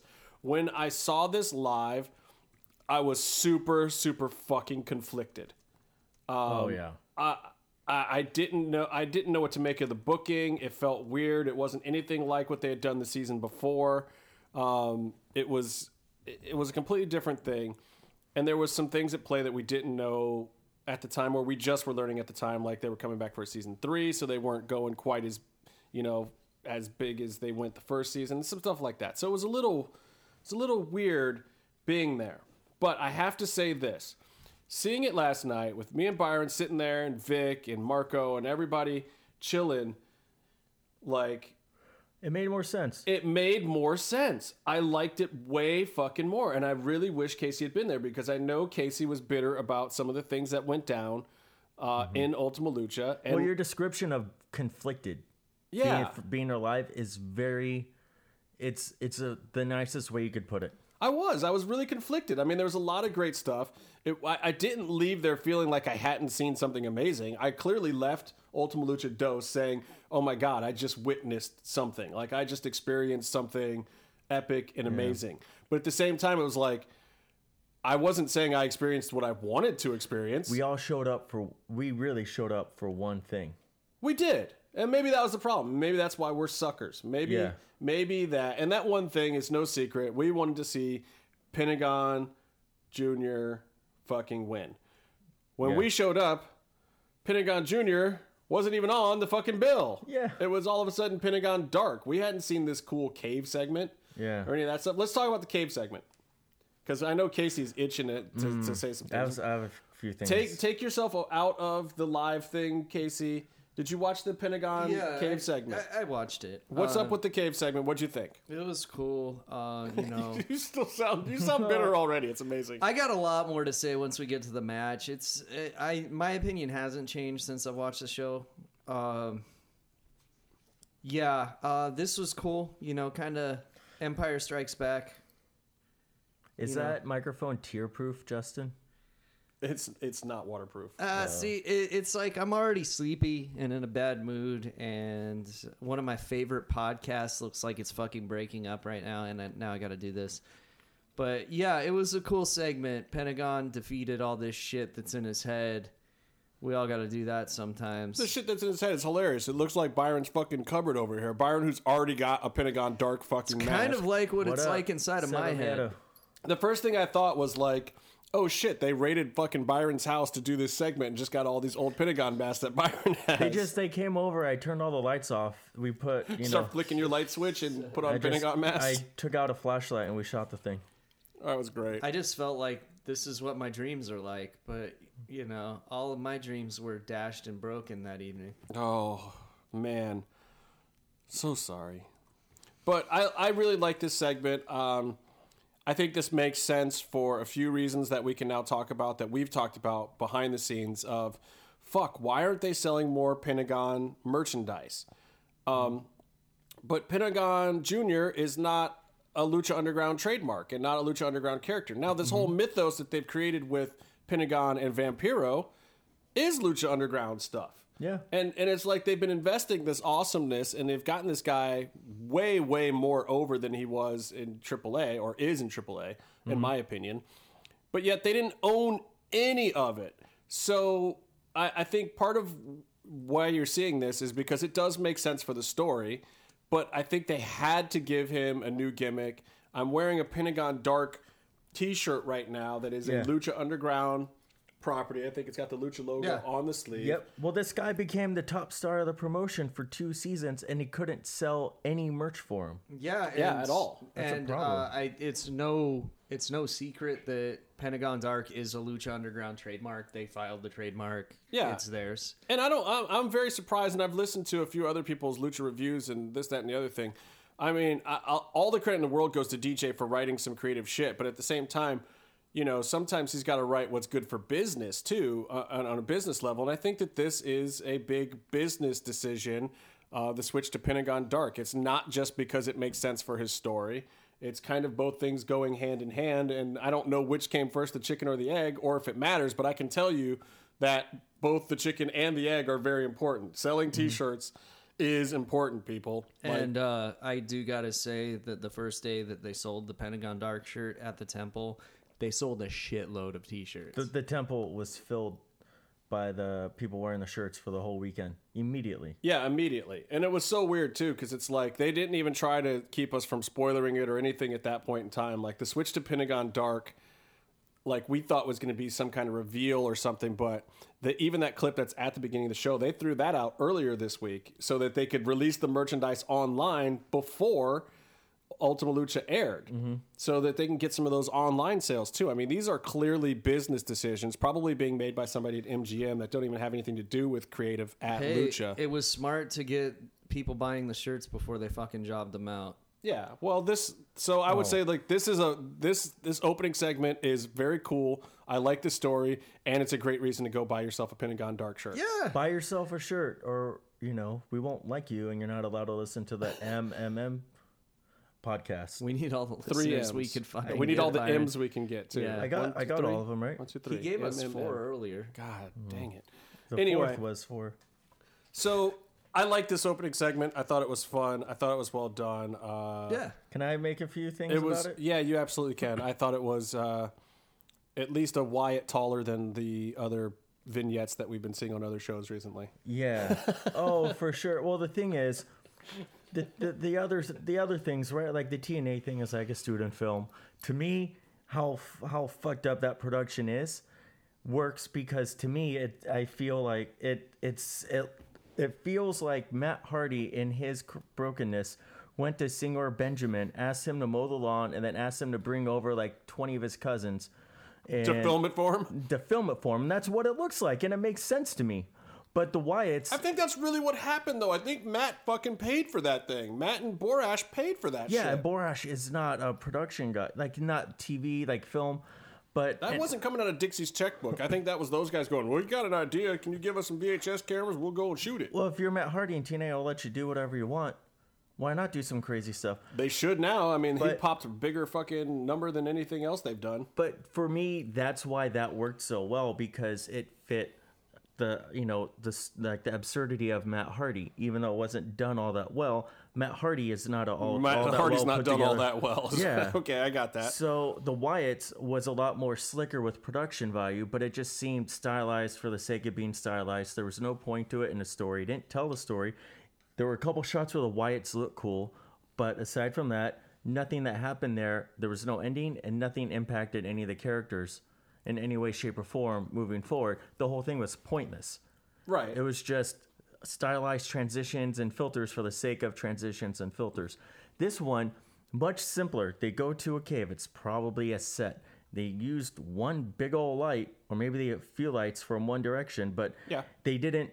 Sourcey. They, sourcey yeah, light. they didn't do anything overly complicated. Mm-hmm. But you have this incre- these two incredibly dynamic performers, and their story and what they're engaging in is just so so interesting and powerful that it transcended any kind of tricks, any kind of over stylized presentation that the other two things had. But they Well, did. and this sty- uh, this was a very stylized and over stylized intentionally presentation as well. That well, Lucha's once they here. go into the cave, that kind of right, brought- it was it was done that way on was- purpose. Yeah. it- I'm not sure what was going on. I watched it a few times because there's a trick you can do when you don't have a ton of money but you want to shoot at night, um, where you shoot during the day and you Day don't show you Yeah. do day to, day for night and you don't show shadows and you just tint everything blue. Mm-hmm. I don't really think that's what they were doing inside the cave because they showed actual night before they went in the cave. Right. But that's what it felt like to me. That's like it triggered my day for night hatred. And then um and but one Don't thing watch any of the B movies I've ever been in there because we didn't do a single night shoot and the whole movie takes place at night. Well, part of part of me hates it because Just I cancel your Sci-Fi Channel subscription Oh, right man. now, Byron. Like everything that's been shot in Vancouver in the last ten years, like half of the X Files, don't watch them. Actually, no, you know I what? know. Sci-Fi Channel hates that shit too because one of the rules for doing one of their creature movies is the whole thing has to take place during the day. yeah, it's a lot cheaper to use the sun than to have to light and then run power and this and that and, and show for all that. But um, one thing that one thing I mean I know everyone does it. Commercials use it and it's it's a trick that saves people money and people accept. the industry, But um, but one thing that did kind of bother me was they would do these strobe effects. Some of them were practical with lights, and some of them were in post. And you could tell the difference because the posts were full screen image uh, strobing flashes. But then they were using like a CMOS sensor, camera with a CMOS sensor. And what that does is when you flash the screen, you get like two thirds Right, of a that- white thing or like one yeah. Like it's in bars. It's not the full thing. And that's happened You don't think that was intentional though? No, I think that's just they didn't want to go in and post and just find Uh. all those spots and frame by frame add a white. Frame. I still thought it kicked the shit out of everything WWE and TNA did. Oh, those are my only two things, just as a filmmaker, Oh, gotcha. That stood out to me. I felt But- like it needed a thousand more filters. I don't know. But Casey's stealing my really bad Twitter joke that DJ no sold. Yeah, no, he sold it. He fucking hates you. Byron, you're just making enemies left and right. We actually But- talked to Evie Dub about this a little bit yesterday too, but Oh yeah. Uh, We Yeah. didn't. we- I mean, we didn't get to talk about this segment so much, but poor poor Evie Dub though. I feel bad because he got shit on over Twitter. Like he doesn't make a ton of comments about other wrestling stuff, and I mean, this guy's a TV producer. You know what I mean? He he he makes a TV show. These other people make wrestling shows. He makes a TV show, mm-hmm. and. He said one thing, and then oh my god, it's like all it takes is for four fucking TNA fans to get together in a circle jerk, and all of a sudden it seems like World War Three. But I think there was a whole lot more people out there that agreed with EV Dub's sentiment. And it's just the fact that anybody who's in as big a position as he is says anything about one of the other products, whatever four people like the other product are Yeah. gonna rain down fire and brimstone on you. Well, yeah, that's the- especially when the four people is the entire TNA viewership. Well, and Borash was one of them. right? Borash. Borash had a pretty good one, but Borash got him. No, Borash zinged him a little bit. It was funny.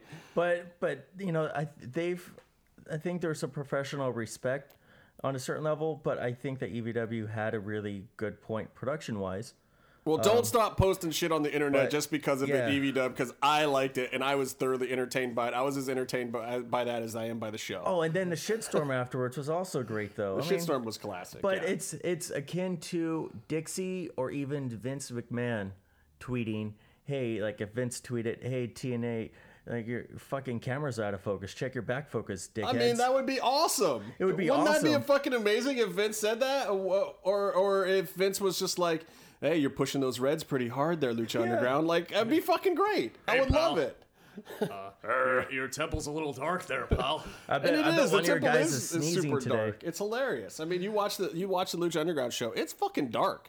Yeah. It is hard to see shit sometimes. And it's not in person. It's not at all in person, No, and it no, could no, totally no. be not like that on TV. It's like super intentional. But they also take longer than a week to edit, which is I think what the Wyatts and TNA had. Yeah, they no. Well, no, TNA had longer than that. That segment was going for a while. Yeah. Um, WWE, I think, did it purely for the sake of proving that in two days they could churn one out that was better than TNA's. I know. I kind of think they're into the whole trending thing, and I thought they just wanted to capitalize on what was trending in wrestling. Well, why? Like You- they like would having wanna- the club or something? Like they would want to steal.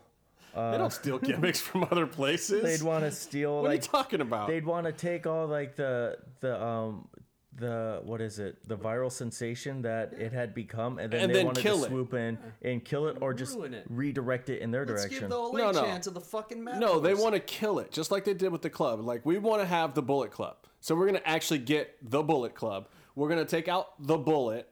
We're gonna Yeah. call them the club well, for, they can't call it Bullet for Club. three weeks. I'm surprised they let Finn do pointy I mean, I fingers. can't. They can't even really call it the club. I mean, that's just fucking terrible. That is lame. That's really lame. But it's when they call it the club, it's like they call it the The blank Club. blank club. like the, the you know wink what wink we mean. club. It's right. club. club. And exactly what did they do with them? So they broke them up at the fucking At the draft, at the draft. they got Finn now. Well, That- exactly. So what they put? They're just gonna fucking kill the angle. Vince is just gonna kill. I'm not even gonna talk about WWE. I'm gonna get back to Lucha Underground. did you just buy in the the podcast? yeah, I did just you buy in the podcast. Look, we've talked a lot about this opening segment, but I wanted to for a specific reason because it's Five very stars. unique. This is what Lucha Underground does that these other shows can't do. This isn't something they did in reaction to the fact that the other shows are trying to do this now. This was something that was done in, in the can for Lucha Underground months and months and months ago. Lucha Underground's not jumping on this bandwagon, which I saw a few people saying on the internet. No, Like, like, years ago. They, they, they I know, but there was there's newbies that are coming to, to Lucha Underground just now because they heard that Ultima Lucha was going to be dope, and I saw a couple people posting that like, oh, they're ripping off the Wyatt segment or they're ripping off oh Final Deletion, and it's like, oh my god, you are smoking your own pole. Well, part of that's kind of good because it, it brings Lucha into the big three discussion, you know? Yeah, I mean, imitation is a is the highest form of flattery, right? Like it gets them into the conversation, and then they could be, then the fans could be educated now that they're talking about this this product that they probably don't get on TV, and then they can learn. Oh wait, they did it first. I don't believe it. Let me watch. Then they watch, and then they, you know, then they come around and they see it. On the other hand, these guys are just fucking idiots. Yeah, they are. All right, so Casey, here's my question for you about this segment, and I'll, then I'll leave it alone. Uh, the Emperor Vampatine thing. Was it too Star Wars? Was that moment too much identical to, to Luke going into the cave? I haven't and- seen it. And you haven't seen Empire Strikes Back? Oh, I saw that one. It was good. yeah, where Luke fucking goes in, he's having the dream, and then he uses the lightsaber and knocks off Darth Vader's mask, but it's actually him under the mask. Was the was the Vampiro moment under the Pentagon Junior mask too much? That was it too direct? Let me be honest with you, Justin. You can never be too Star Wars in my eyes unless it's the prequels. All right. If he was fucking Jar Jar, that would be different. But The no. mask comes up. All right, all right, all right. Do you think anyone? I'll take a simple answer. That's good. Yeah. Do you think anyone's made the joke about the mask on Vampiro should have come off to reveal Pentagon's face? Yes, a lot of people have already I'm- made that joke. I guarantee. Any anything Star Wars related, somebody's made the joke. All right, moving on. Trios: Slamtown versus Super Friends. sweetest spot fest of a trios match probably this year, maybe. Yeah, I don't know. I it was a great spot fest. something. It was great. Rob Rob Viper, our good buddy on Twitter. Shout out um, to Rob. He was praising Hey. this match, saying that when Aerostar, you know, he has his off nights, but when he's on, he's on. He was fucking on tonight. He was on. super on. Like, okay, it was so crazy because Aerostar would start a move, you'd know what the start of the move was, and then somehow he'd throw a crazy twist or a 360 or something into the middle of the move that wasn't supposed to be there, and all of a sudden. You've got Striker like uh, that was a blah, blah, blah, blah. like there's no word for it. He's just inventing moves in the middle of the fucking match. So what happens when you travel time. It's also he had to change up half his offense because half his offense is Rey Mysterio. Yeah. So he kind of did a six one nine into a one legged kick. yeah. which was awesome. I like that move. It was real. Everything he did was great, but you're like, oh, this is where he would have done the six one nine. This was the episode full of almost six one nine things. Yeah. We'll get to that though. Um, I will say this: it, it's kind of cool to see the Lucha Bucks.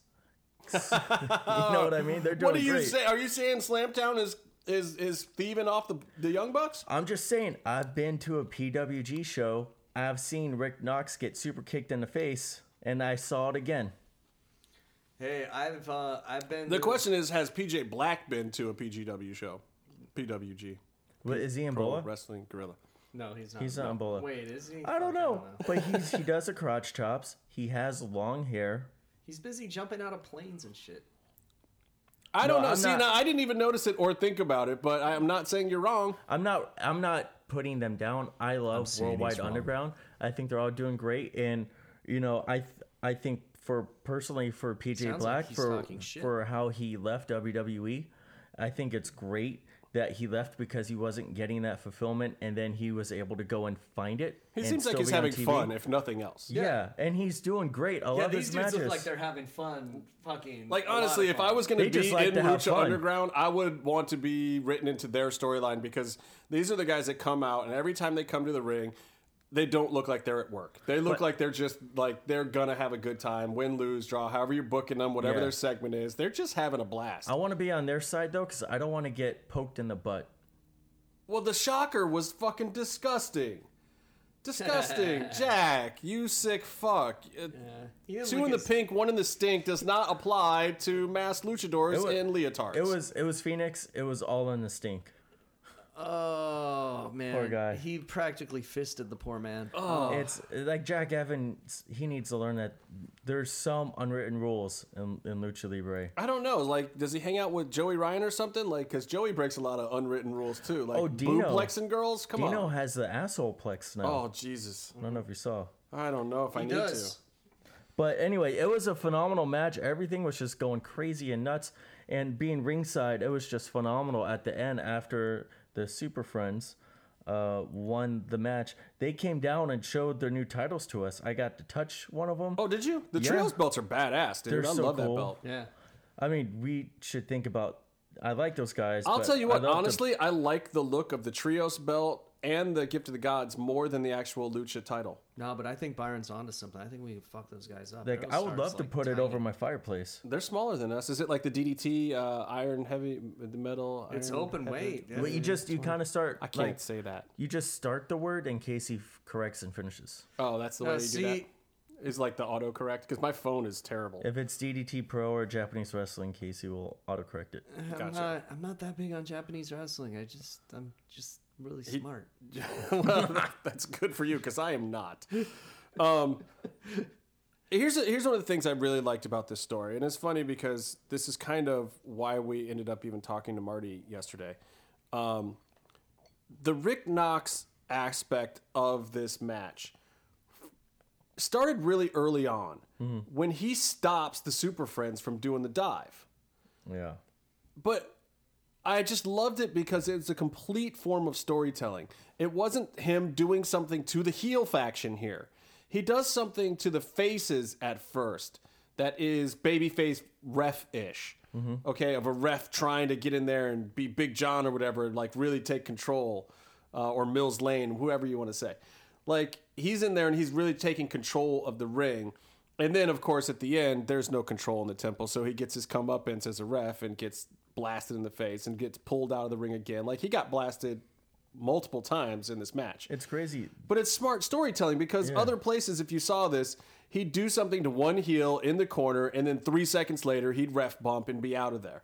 They played this really long. Like he does the first thing, and he stops the other team first, and it starts to set it up, and you're building this thing of. You know, normally this guy that we don't want you to even notice is in the ring. We want you to see him this time. And that was the deliberate thing that they wrote, whoever the agent was or DJ or whoever did it wrote into this match. Like, we want to establish that the ref is here mm-hmm. in a way that makes sense early in the match with the baby faces. It was genius. And then you feel Rick's presence the whole time. And then when he takes the ref bumps, it means so much fucking more than it normally does. And maybe you guys think I'm reading, reading way too much into this, but this is how I watch this show. I see stuff like this, Well, and I'm also like, this, it makes me think like everything in the temple is so fucking deliberate. Yeah, well, Striker also was literally like uh, reciting the the Rick Knox plot points. okay.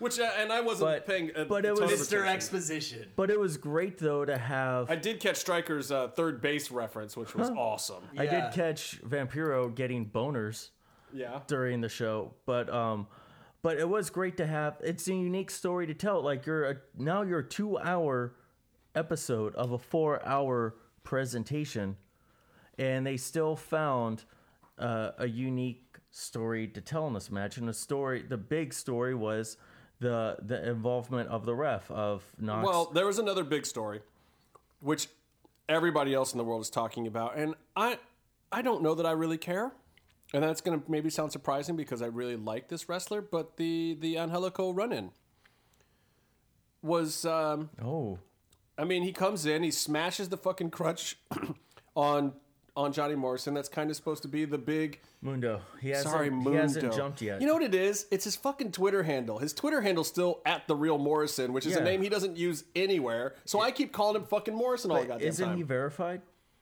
He's verified as at the real Morrison. He'll lose. I mean, he has probably. He just has to has to email Twitter. Anyway, the Angelico run in. What did Angelico, you think? Steve Angel- Austin. Angelico. He's a handsome man, by the way. You Hey, you, you know, um, after reading that one article, I think Angelico is the only wrestler that matters in Lucha Underground right now. So I was happy Oh to see him come back. 25 truths about Lucha Underground. Angelico isn't around most of the time. Number one through fifty-eight.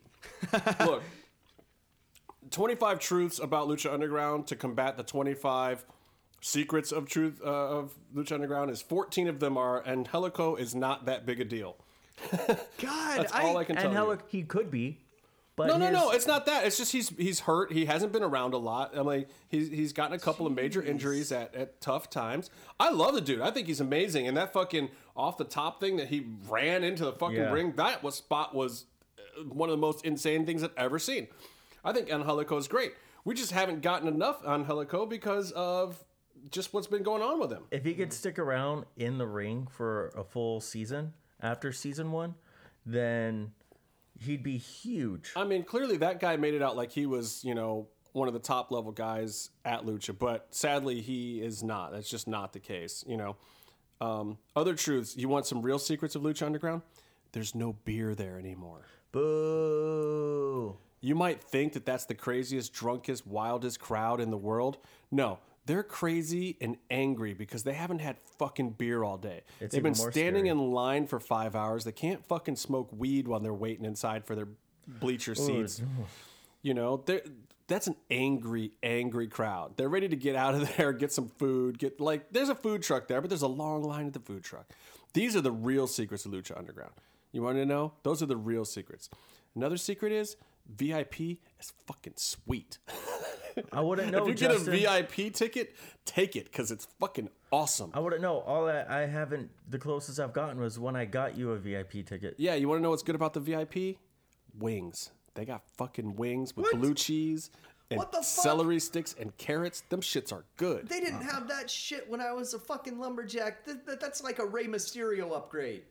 Hey, well, I'm, when I was in VIP, they had cocktails, they had wangs, they had other little uh, hors d'oeuvres. Me and Smashley Whores. were like J Man was out hanging with y'all. I didn't even come out and hang. I was like, I- I'm hanging in here with Smash, and we and her gonna eat all this fucking food. I like eating food. Thanks for bringing us. I also Blake. got free Johnny Mundo glasses Well, I don't mind. I don't mind that.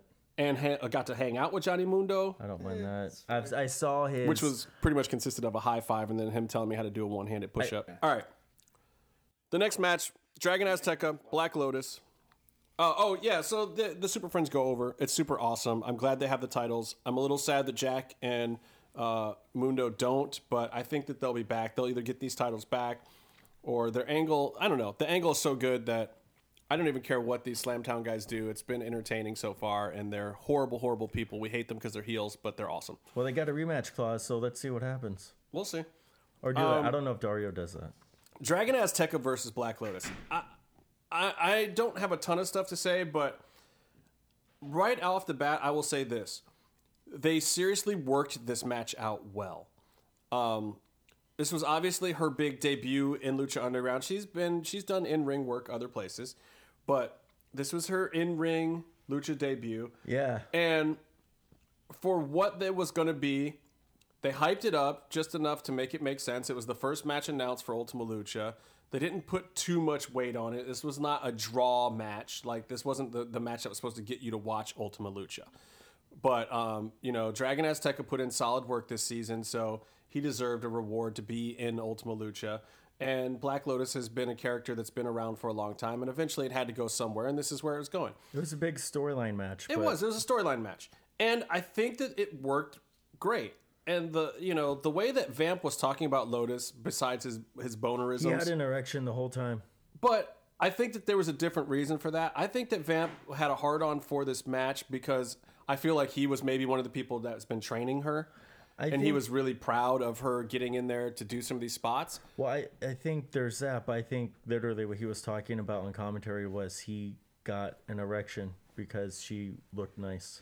Well, and because she was vicious and violent. God, No, I he leave the does room like that. for two fucking seconds. He and you does guys are like talking that. about boners. What the fuck? But um, That's what- how it but happens. I will say that I hadn't seen, I hadn't really seen much of season two from the taping. So when I showed up, I was really looking forward to seeing what Dragon Azteca could do, and seeing him with someone who was smaller than him.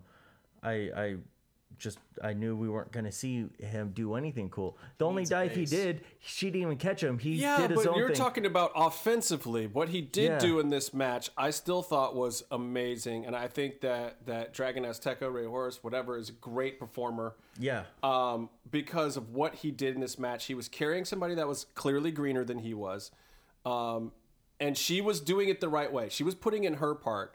But the thing is, you have to understand that her part shouldn't and couldn't be a whole lot more than that right. shouldn't have been either. But she sold great and he sold great. Yeah. He put everything into those few spots that they did perfectly. Um, and and that's the kind of work that I like to see. There's other performers who I won't even mention at this point in time, even in Lucha Underground, that don't do that. They don't sell for each other when they're in these weird mismatch situations. He sold for her. He made it work, and then the run-in happens, and you get out of it with a no contest, which is perfect booking to me. It was a it's a, it was a very difficult task because he's a pure babyface, and the heels usually both uh, call the match, Right. and then two like they're the ones who do a lot of um, you know they're the ones who would put a lot of the beat down on. Like she had to follow him, Right. But still, But he laid the beat down on himself, pretty much is what I'm saying, and, it, and it looked great when he did it. And she sold it the right but way. They both had- sold it great. I he loved had it. to protect her while Yeah. he still was putting on something you know worth watching. I thought it was a great way to give the fans something that they deserve. We've been seeing her around forever, but to still really, really protect her. And if you don't think that she was protected right here, you don't know anything about wrestling. That was a protection match, but it paid off a storyline. This is the writing. This is the writers and the agents and the wrestlers coming together to keep the show on track. In my opinion, and I think it was very well done. Yeah, they did a good job. She was throwing enzuigiris. She was throwing. Um, what else was she throwing?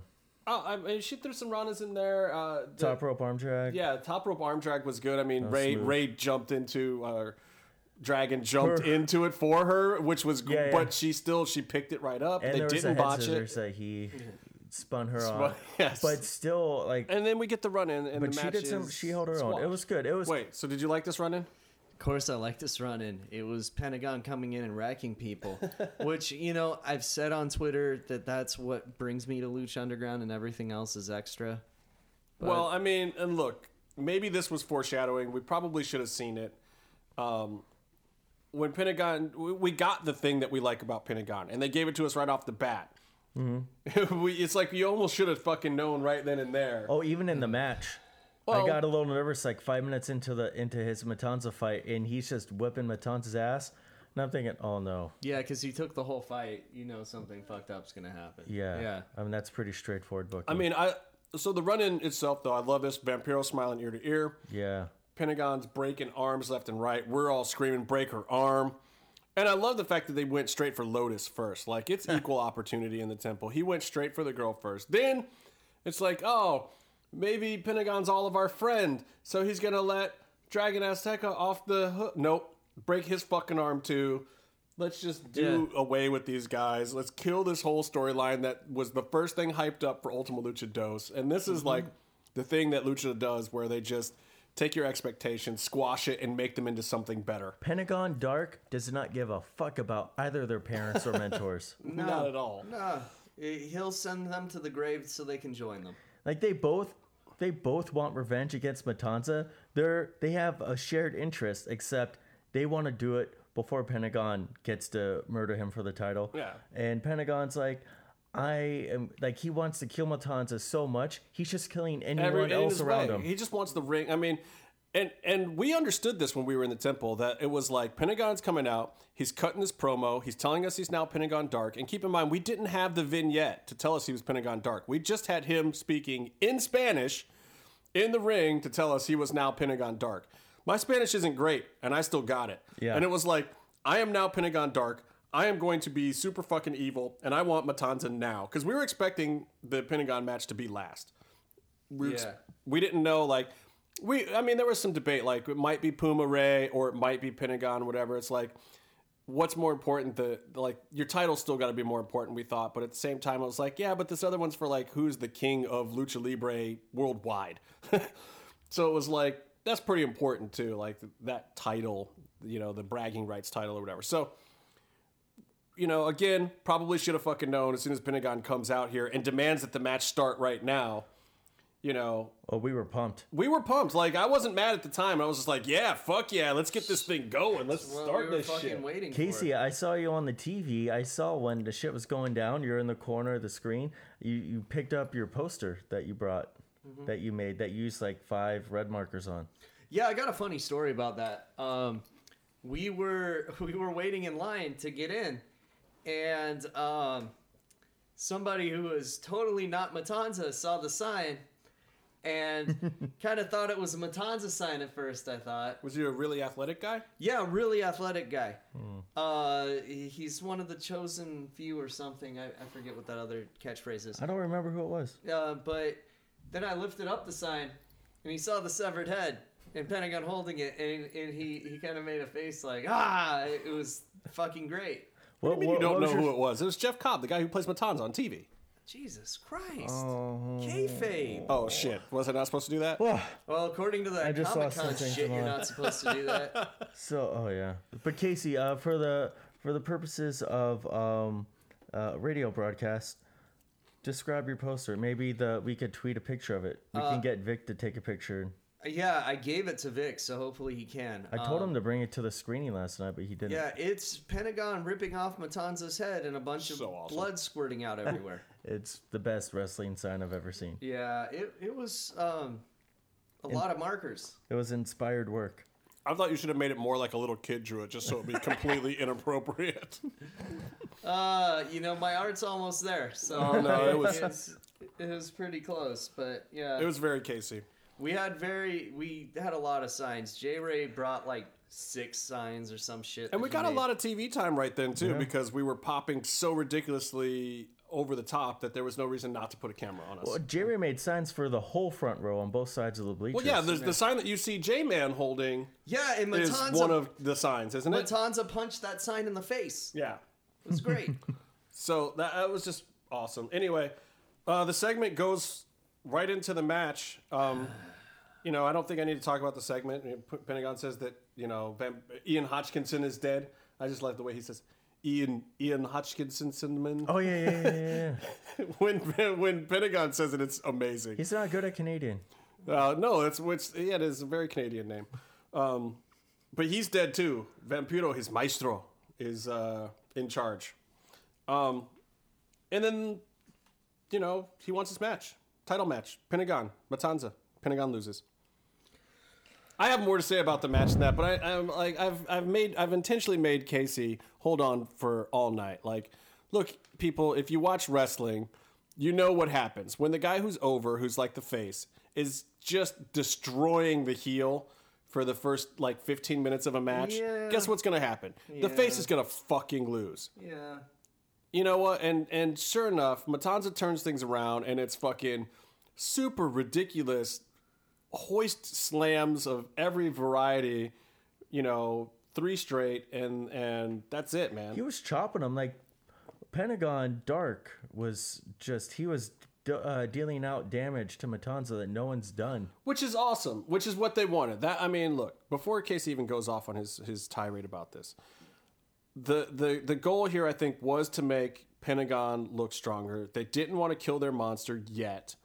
Uh, it wasn't the time for Pentagon, but what they wanted to do is they wanted to change his character. They wanted to introduce this Pentagon Dark thing, like I said, for some business reasons, some story reasons. Um, and they wanted to make him look stronger than everyone. I mean, we're talking now, Pentagon has gotten in more offense, more credible offense on Matanza than Mil Muertes. I mean, Pentagon lit Matanza the fuck up, and we loved Yeah. every minute of that part of the match. And I mean, you want to talk about lighting him up? He's chopping him through a fucking jumper, and those hand, those chops were not enhanced. Some of those, some of those were actually that fucking loud. He takes off his glove, throws it to Vamp, who catches it, and then he starts chopping him right on our side of the the ring, and we were all like, "Wow." He hit him like that's not even a chop anymore. That's actually trying to heart punch a guy. Yeah. that shit was vicious. You don't want to heart punch someone. That's deadly. Yeah. A guy died from that. Yeah, Ox Baker murdered a man. Well, exactly. And it was just like that's what the fuck he was doing. It was loud, it was nasty. The spots that they were working was great. I mean, they weren't even in the ring for 10 minutes. They were just outside throwing each other into shit. It was it was Yeah. crazy. Yeah. Good good ref work there, counting that. yeah. Who well- was refing? I don't think it was. I, Was it Marty? I think it well, was, but the uh, rules of this match were maybe. they didn't call it a, a Southern no DQ match. They called it uh, there must be a winner match. This is just a Dario special. Yeah. How about how about uh, that when uh, Pentagon normally when he'll start chopping a motherfucker, he gets everyone to be quiet and he takes his baseball glove off and like will behind the back it to the ref. But to he this did it to Vampiro this he time. did Didn't I to say that? Vampiro. I, did, I said that. Brian's said not that? even listening to the show, and he's right here. Yeah, that's kind of Just weird, just said dude. that. And then Did Vampiro you just said, have a stroke? then Vampiro said, "I got you, baby." Time warp. I was it was dope. He was he was waiting for it. Um, Whoops. I also want to give credit to Melissa Santos. I don't. I thought she did a great job in this match, yeah. ring announcing it on the fly, acting like super how- scared of both guys, but still being totally in it and like a part of the match, not zoning out or anything. She was like, she was totally right with this whole thing, and I She thought kind that of gave her up the announcing was- finish by accident live, but we Oh, really? Did she? She um in the the Mil uh fucking uh Cuerno match. Oh yeah. She announced accidentally announced Mil Muertes as the winner and still Lucha Underground champion. So yeah, we took that as yeah, okay. The one, once this happened, we're like, oh okay. Oh, that's what's gonna happen here. I got you because that was the same day. That was right before it. God, there was a lot of matches when we saw this live. I yeah, 'cause mean, we saw it as was like, like a three-hour block. Eight whatever. matches that day. yeah, it was a lot of. Oh, the taping went till like eight thirty p.m. Yeah, it was right? one of the longest tapings I was been nervous to. about making my flight. yeah, it was Thank you for really the late. ride, by the way. You're welcome. I gave Byron a ride that night. Um, I had to go to work. so the finish. Vamp comes in, gives Pentagon the bat, and I'm, I'm assuming this is supposed to set us up to Fucking have sodomy. Pentagon be mad at Vamp for bringing him a weapon, but then No. it backfired. I thought he was gonna shove it all the way up Matanza's ass and make a popsicle, and You then know. pin him, and like then break his arm. and like Pentagon, Dario's there. You know he's gonna stop you from trying to finish the match. Like, don't be distracted by Dario. Why? Why would you be distracted by Dario and then get yourself clubbed like that? Don't do that. was That's a kinda- babyface move. You're not a babyface. It's kind of weird that they had that barbed wire bat and Pentagon took a soft hit to the uh, solar plexus, to the Back. back, Back. It was in to the the his back. back, broken to back. the other side of the solar plexus. to his broken back. His back has been broken. Broken. That was the whole cell, Byron. Is broken back. He was fine. Pentagon uh, Vampiro cured him by torturing him. Well, yeah, but it's also got spikes and barbs on it. Look, I just uh, uh, the the the spot aside, I just thought it was a super duper baby face fuck up booking that I would expect to see for someone like Son of Havoc and not someone like Pentagon. Yeah. Like if I, if Pentagon's gonna lose, he's up against the Monster Matanza. Monster Matanza should just kind of swing the tide of the match back his way and then squash him at the end. Why do we have to have this babyface fuck up? It's because because uh, it might Casey be. is holding back. Let's let Casey right. talk. Let's Casey. All right, How do you feel about the finish? How do you feel about the ending? This is exactly how you would have booked Ultima Lucha Dos, to- isn't it? Uh, no, and I I do want to kind of preface this a little bit and say that I I'm trying to separate the the mark that's afraid that's pissed that his favorite wrestler lost. Uh, I don't want to come across as that. I want to come across as someone with like a writing background that for season one like I kind of felt like I was in sync with where the writers were going. Like, yeah, I would do the same shit right here. Yeah, fuck yeah. I didn't see that maestro thing coming, but it's fucking cool, right? So when they surprised me, I really liked it, and when they didn't, it's like, shit, I would have made the same decision. Okay. This is not one of those nights Okay. and I'm not I'm not shitting on the booking. Uh, I don't know the whole big picture yet. I don't know what's going on backstage. I don't know what's happening in season three. I'm just looking at this from a fan standpoint and from a writing standpoint. That I felt a little fucked because not only okay, so like Ultima Lucha one, me and John brought signs with us because uh, oh, and Byron. Yeah, Yeah, I forgot. And and my friends Kevin and Javier. Um, we brought signs with us because I was afraid that Pentagon was going to lose to Vampiro. So I wanted to show all the support I could so that they could see they were making the wrong decision. But they made the right decision.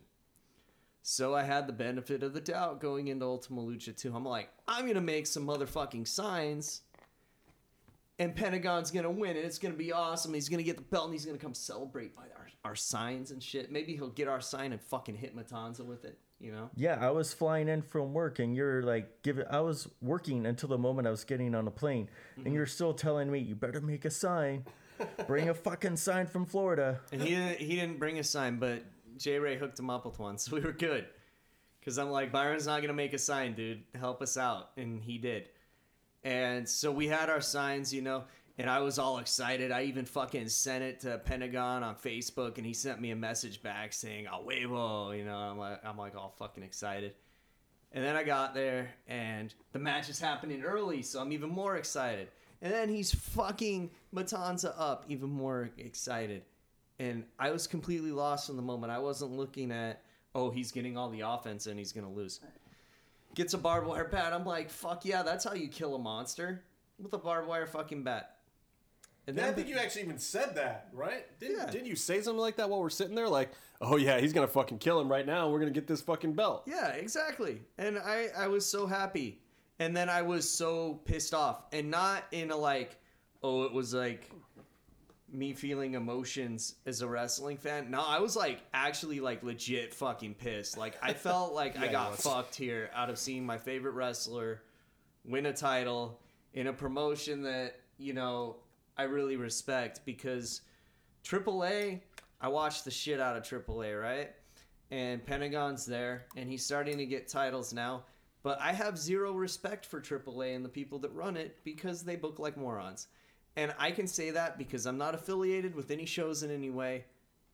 And I don't want to like burn bridges because I think Dorian Roldan's a cool dude. I just think the booking in AAA is stupid. And uh, I felt like this was what they would have done, and it pains me to say it. It's just I've been watching Pentagon get fucked out of title after title in AAA. Maybe Lucha Underground will be different. It wasn't the case, but you know what? Water under the bridge, gentlemen. Water under the fucking bridge because there's a whole other season for Pentagon to fuck people up. Okay, but you say water under the bridge, but here here's where I'm still bitter as fuck. I that was bullshit. I was lying when I said. I mean, water but under what's the your best case scenario? That Sexy Star has the Gift of the Gods championship now, and then Pentagon comes back, and then what? They let Sexy Star get over on him? Because I mean, he's already fucked her up. Do you really think that's my best scenario? No, that's what I'm saying. Like Justin. I, I'm saying, I'm saying you probably still have reason to be pissed because No, I do. I do. because she's she's got one of the belts, and we know that she's not your favorite. And then Matanza just went over on the guy for the second time in a row, and that usually kind of takes you out of the title picture. Right. The second time a guy goes over on you. And I fucking love Matanza. I really do. He's one of my favorite wrestlers. But Pentagon is my favorite wrestler. And him not going over here, I don't see I mean, there's always a ho- road for him back to There's the always hope in Lucha Underground though, because you got things like Aztec Warfare, Right. The Gift of the Gods title, depending on when Sexy Star cashes it in, could be back in play at any moment. And Pentagon is certainly a person that could could win that over. I He's mean, a wild card. Yeah, but you, I mean, you're looking at a guy that the way they've written him, the way they've booked him, he's better than 85% of the people on the card.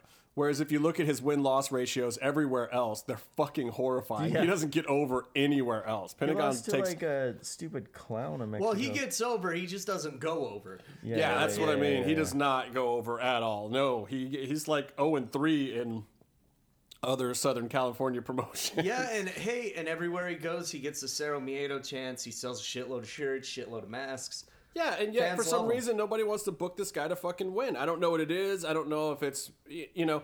I, I thought like, and here's where they swerved me. The Pentagon Dark thing is where they swerved me because Yeah. even as a real wrestling fan, I was like, oh well, but shit, they changed his gimmick and now they could sell his shit. So of course they're gonna put the belt on him. Because we had speculated in the past before that like, oh, you can't put it on him for long. They it could only do like the Fenix thing where he gets a short run because he's a AAA guy, mm-hmm. And you never know how that's going to play pan out. Maybe their AAA deal washes up overnight or something weird Yeah. happens.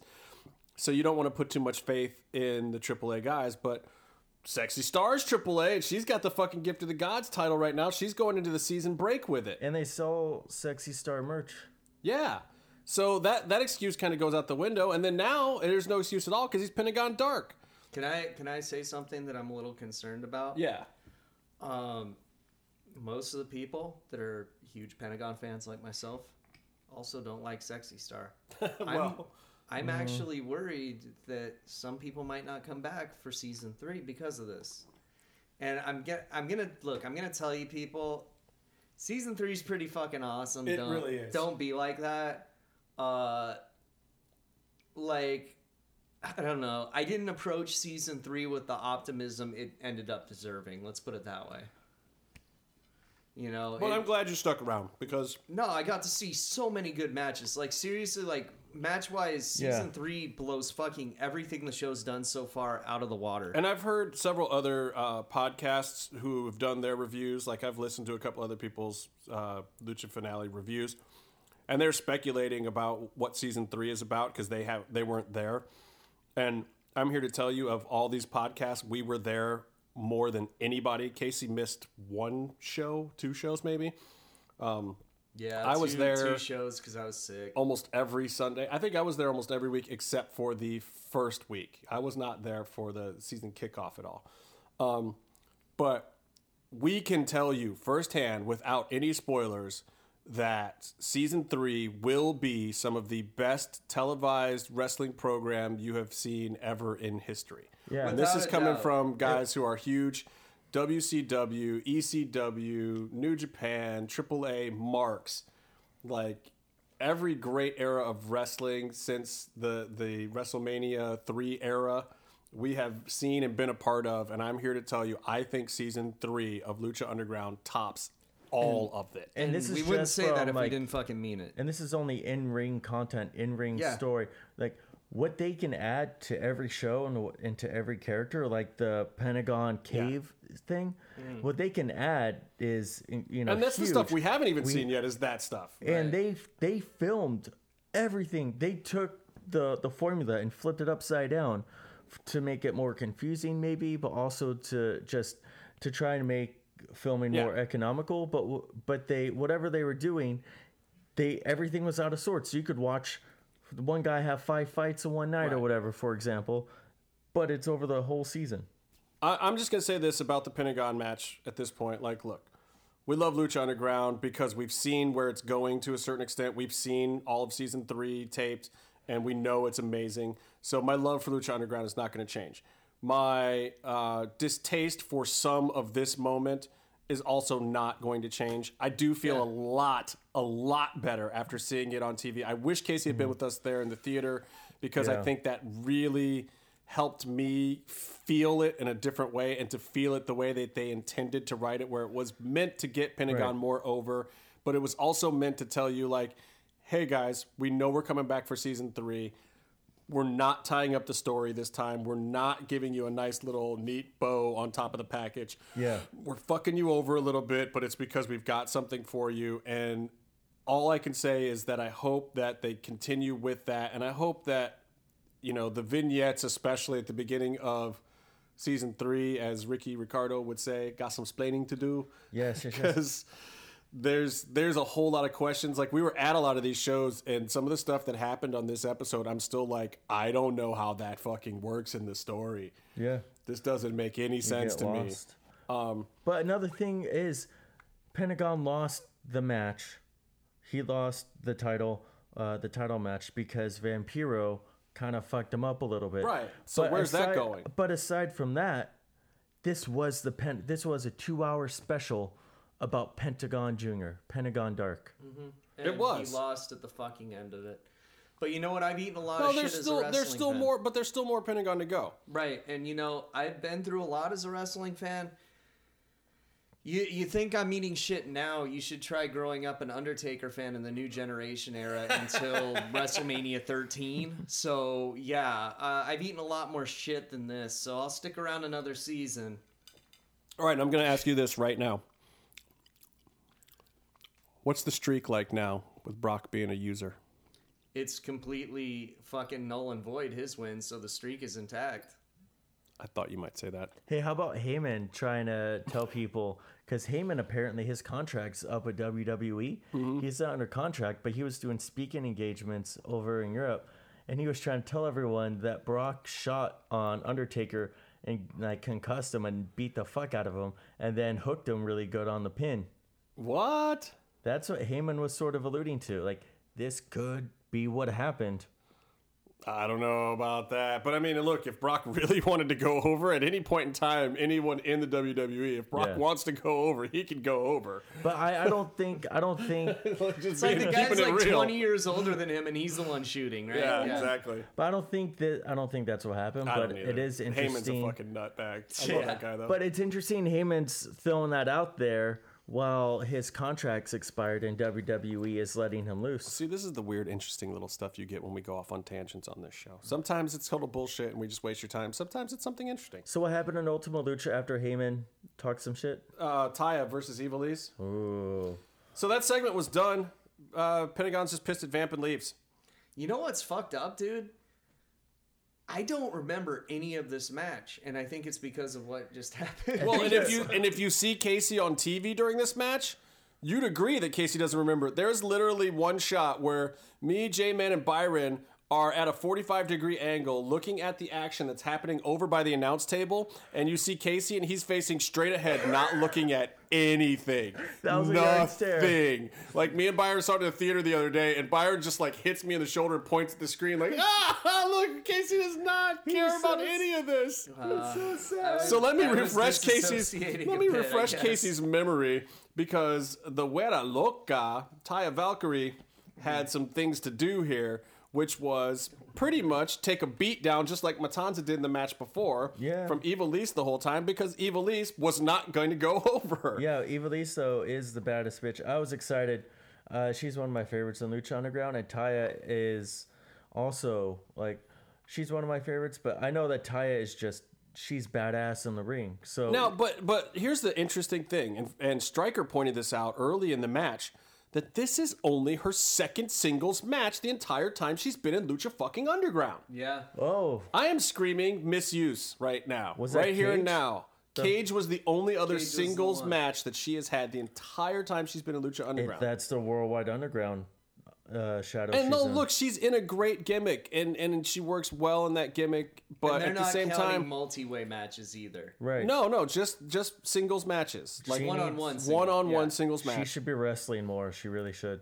Yeah, she really should because those first few weeks that she was in was like, holy shit, this woman is on it. These Yeah. are great matches. Especially that first match. With And Cage. then, Jesus you know, Christ. she's been kind of tucked into this valet role.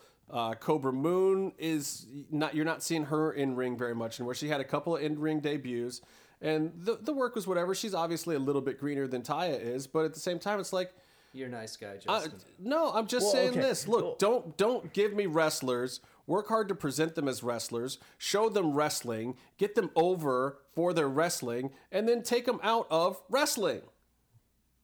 That's my biggest dig on on Lucha Underground. When I saw this match and I heard Yeah. that, and then I was pissed. I was seriously pissed. Well, I think sometimes you have to kind of adapt with with what you find that you have, but I think that Taya has such a pedigree and a proven track record that I mean it's a no brainer. Well, is this another case of she's under contract to AAA and they can only do so much with her? Are they afraid of it? Like I don't know, but she when she showed up the first the first day she showed up and ran out and interfered in a match, doing a heel thing on the heel side of the match, the place popped and never and she's been getting uh, where a Loca chance. Well, it'll be crazy. Like you know, like Worldwide Underground, Worldwide Underpants, whatever they're called. They'll come out and and they'll be there's there's a lot of people that pop for them anyway. A lot of so-called heel fans that that like them and pop for them. But the whole crowd will pop for her when they're healing out the rest of the fucking group. Yeah, she's which is amazing. over She's than- like, I, no, Morrison's over, She's but he's more over as a than- heel. She's more over than Mundo, but Mundo puts in he puts in a lot of heel work. He's amazing right now. He's at, he's in his fucking prime. Like You know ever, what it is with Ty though? Fucking Perros Del Mal. It is. It's the it's the fucking Perros Del Mal tie, and I mean she's almost getting some of the same love that uh, Pentagon gets, Exactly. And Daga. And and the Dogsta. I don't know. He's not getting a whole lot of love, but And someone I won't mention because Justin doesn't like him very much. uh, who's that? I don't know. Byron. Who's that? Justin likes me. Son of uh son of an orgasm. what the fuck's his name? Oh, Jesus Christ. Um. Well, I guess everybody's the son of an orgasm when you really think about Yeah. it, right?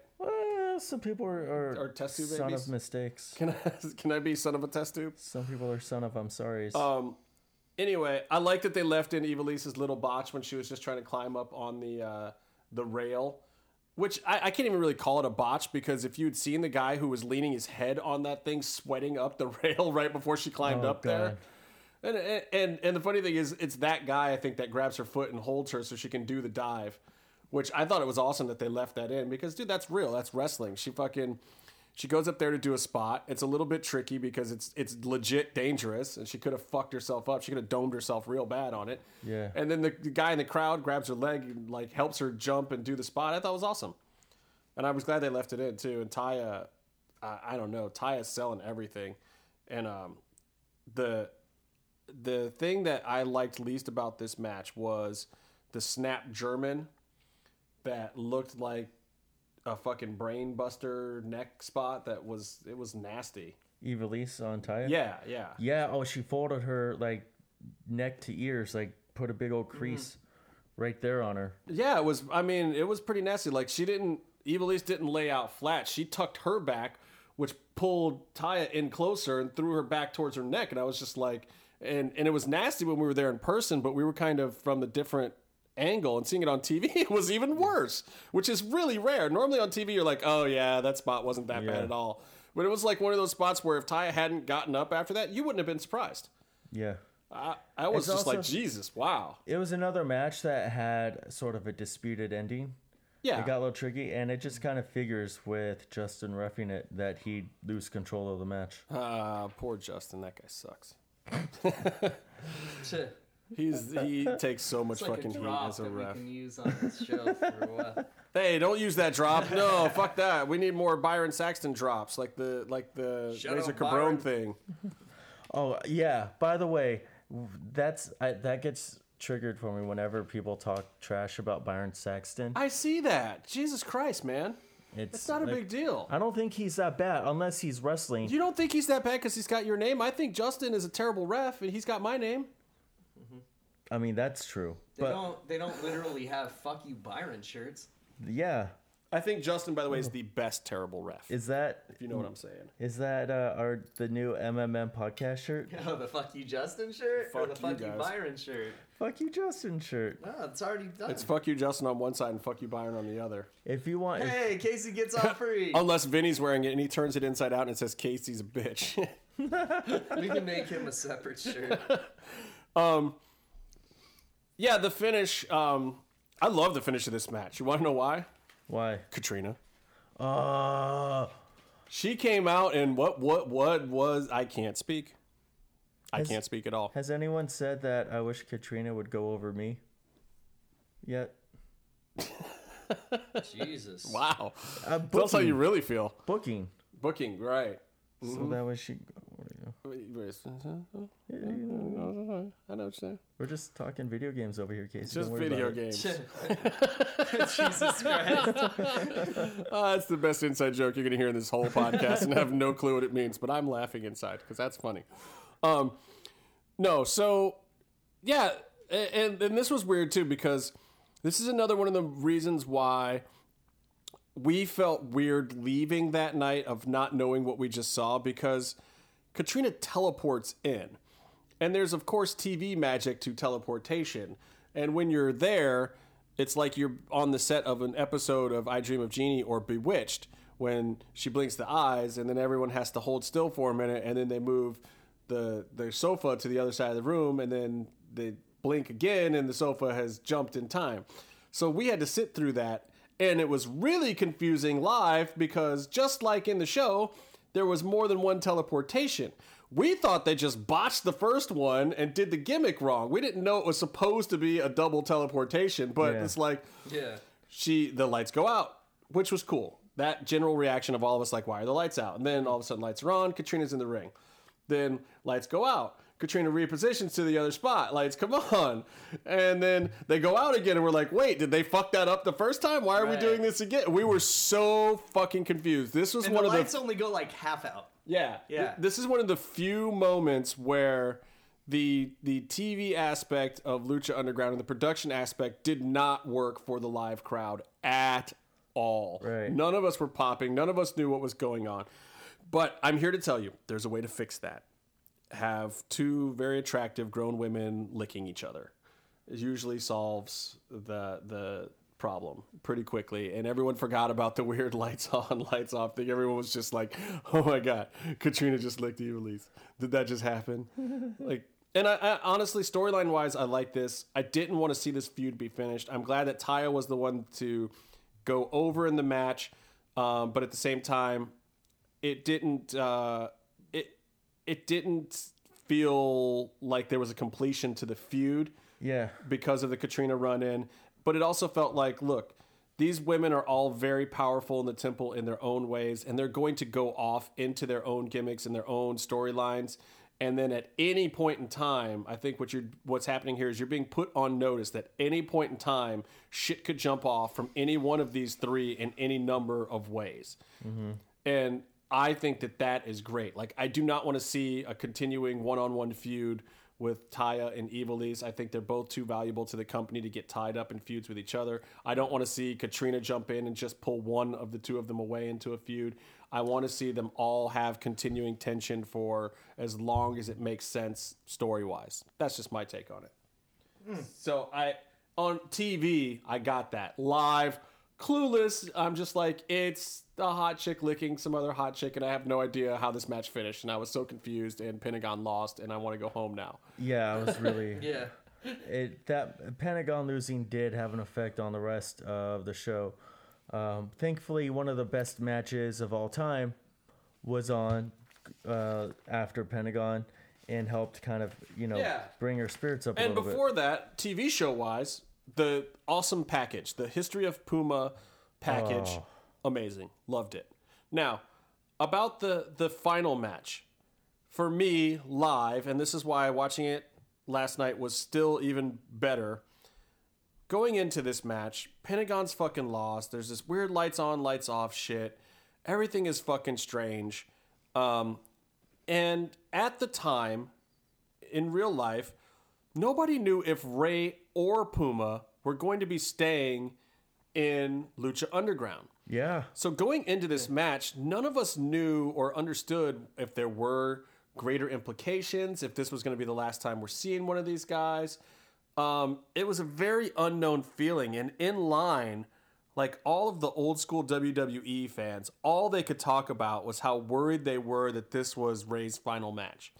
You know, and it's crazy to think that now but back then we were But fresh back off then- of everyone thought that and puma talk and the puma talk of him going to wwe and all that shit was just starting then Yeah, well, I didn't know too much about. I wasn't thinking too much about Puma uh, leaving back then, but we had just seen uh, Del Rio, who uh, I think Casey talked about earlier. Um, we just saw him put in a really great season at Lucha Underground. A lot of inspired work, did really well. Everything was going great as far as we were concerned. Apparently, it wasn't, but he came in, lit the world on fire, and then left for the paycheck. yeah and he was doing some of his best work ever in in Yeah. lucha and it's you could have very very easily seen Rey Mysterio. now see my back. experience was a little different this day because i was um i was in the vip with all of the internet writers the, all the, the sports bloggers that had flown into town and whatever like and- the heels. Yeah, the heels were some the, were, the, were the best ones back there. Um, so th- all these guys were coming with inside information that you know WWE had met with Ricochet, um, who is Puma. Sorry, Casey. Case fade. Case Fade. Case fade. Anyway, that you know that he was in serious talks, and I don't think that that was not true at the time, but I think that that was also probably the first phone call. I don't think that he was going anywhere necessarily that day. I don't even think that that was, uh, was an option. Um, and Lucha Underground had been picked up for season three already. So, you know, everyone's deals were kind of already set, and I think they already knew the whole direction of what was going to happen with season three by the time any of this went down. But we didn't. No one, none of us knew. So it just made for a really, really strange match. And it kind of fucked me up for the first part of the match. But then, I mean, the work was so good that then I just kind of I, I got over it and I got into the match. Um, I was also definitely cheering for Rey, which was a first. I had been a very, very huge Puma mark up until this match, and I wonder Yeah. if this was smart because a guy like me who had been popping from Puma from day one, I was now I was clearly cheering for Rey the whole time. Well, leading up to this, Puma had been going dark. He'd been going heel. He wrestled Azteca Jr. as a heel, using a lot more aggression, heel type tactics, a lot more vicious offense instead of flashy, But, flippy but shit. yet they weren't really doing a heel turn, they weren't doing a heel and so turn, it, it was hard but- to understand. but they were they were showing more of an edge to him and he was moving in, in that direction like he was he could have done a turn at any point at he was like right up on the edge and his his outfit and his mask were going dark as well. And so the whole presentation of him was getting an edge going a little bit more heel against Rey Mysterio who who's one of the biggest babies of all time. So uh, I think just naturally you're going to cheer Rey and you're going to want to sort of look at Puma as a heel, but then they went into a babyface versus babyface match and they both showed why they are two of the top in Lucha Underground. Yeah, I, I look. I've been watching Rey live. I've seen Rey live in three different decades now. I saw him in the '90s. I saw him in the 2000s. I've seen him now in the 2010s.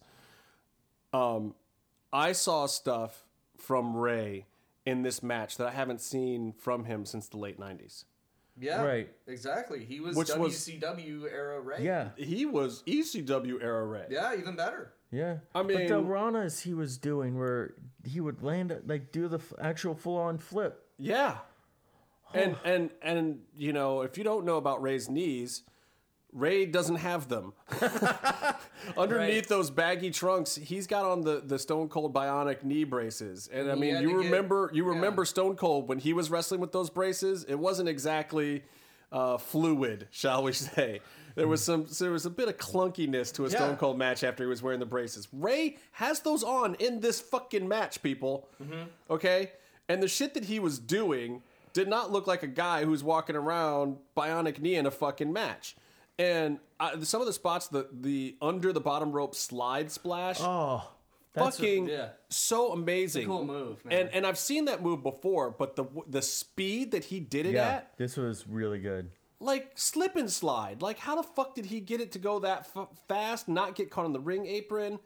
I, it was one of those things where seeing it live, it just even hurt my head a little bit. And he was going away from us when he did it, but it was just like, holy shit! Like, did he just slide all the way out of the fucking arena?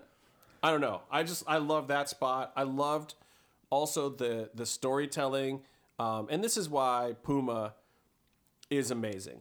No, this match was not Ospreay Ricochet, um, but and it could have been maybe with a younger Rey. It was before.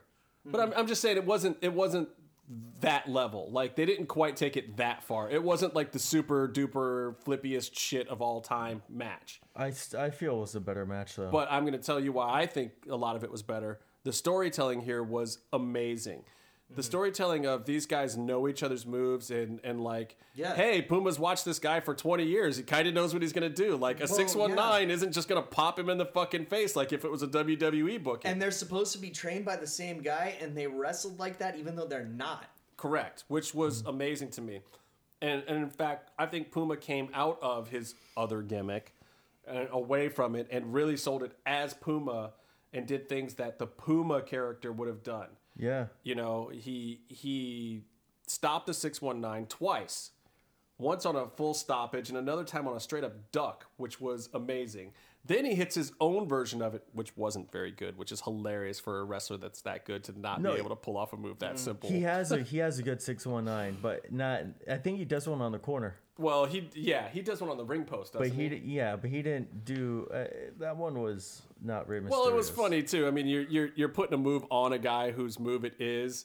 You know, you don't want to sell it too hard, and that's fucking Rey Rey. You don't want to fucking knock his block off by accident or anything. So he really did it kind of soft, but it was it was funny. It was the three two three, by the way.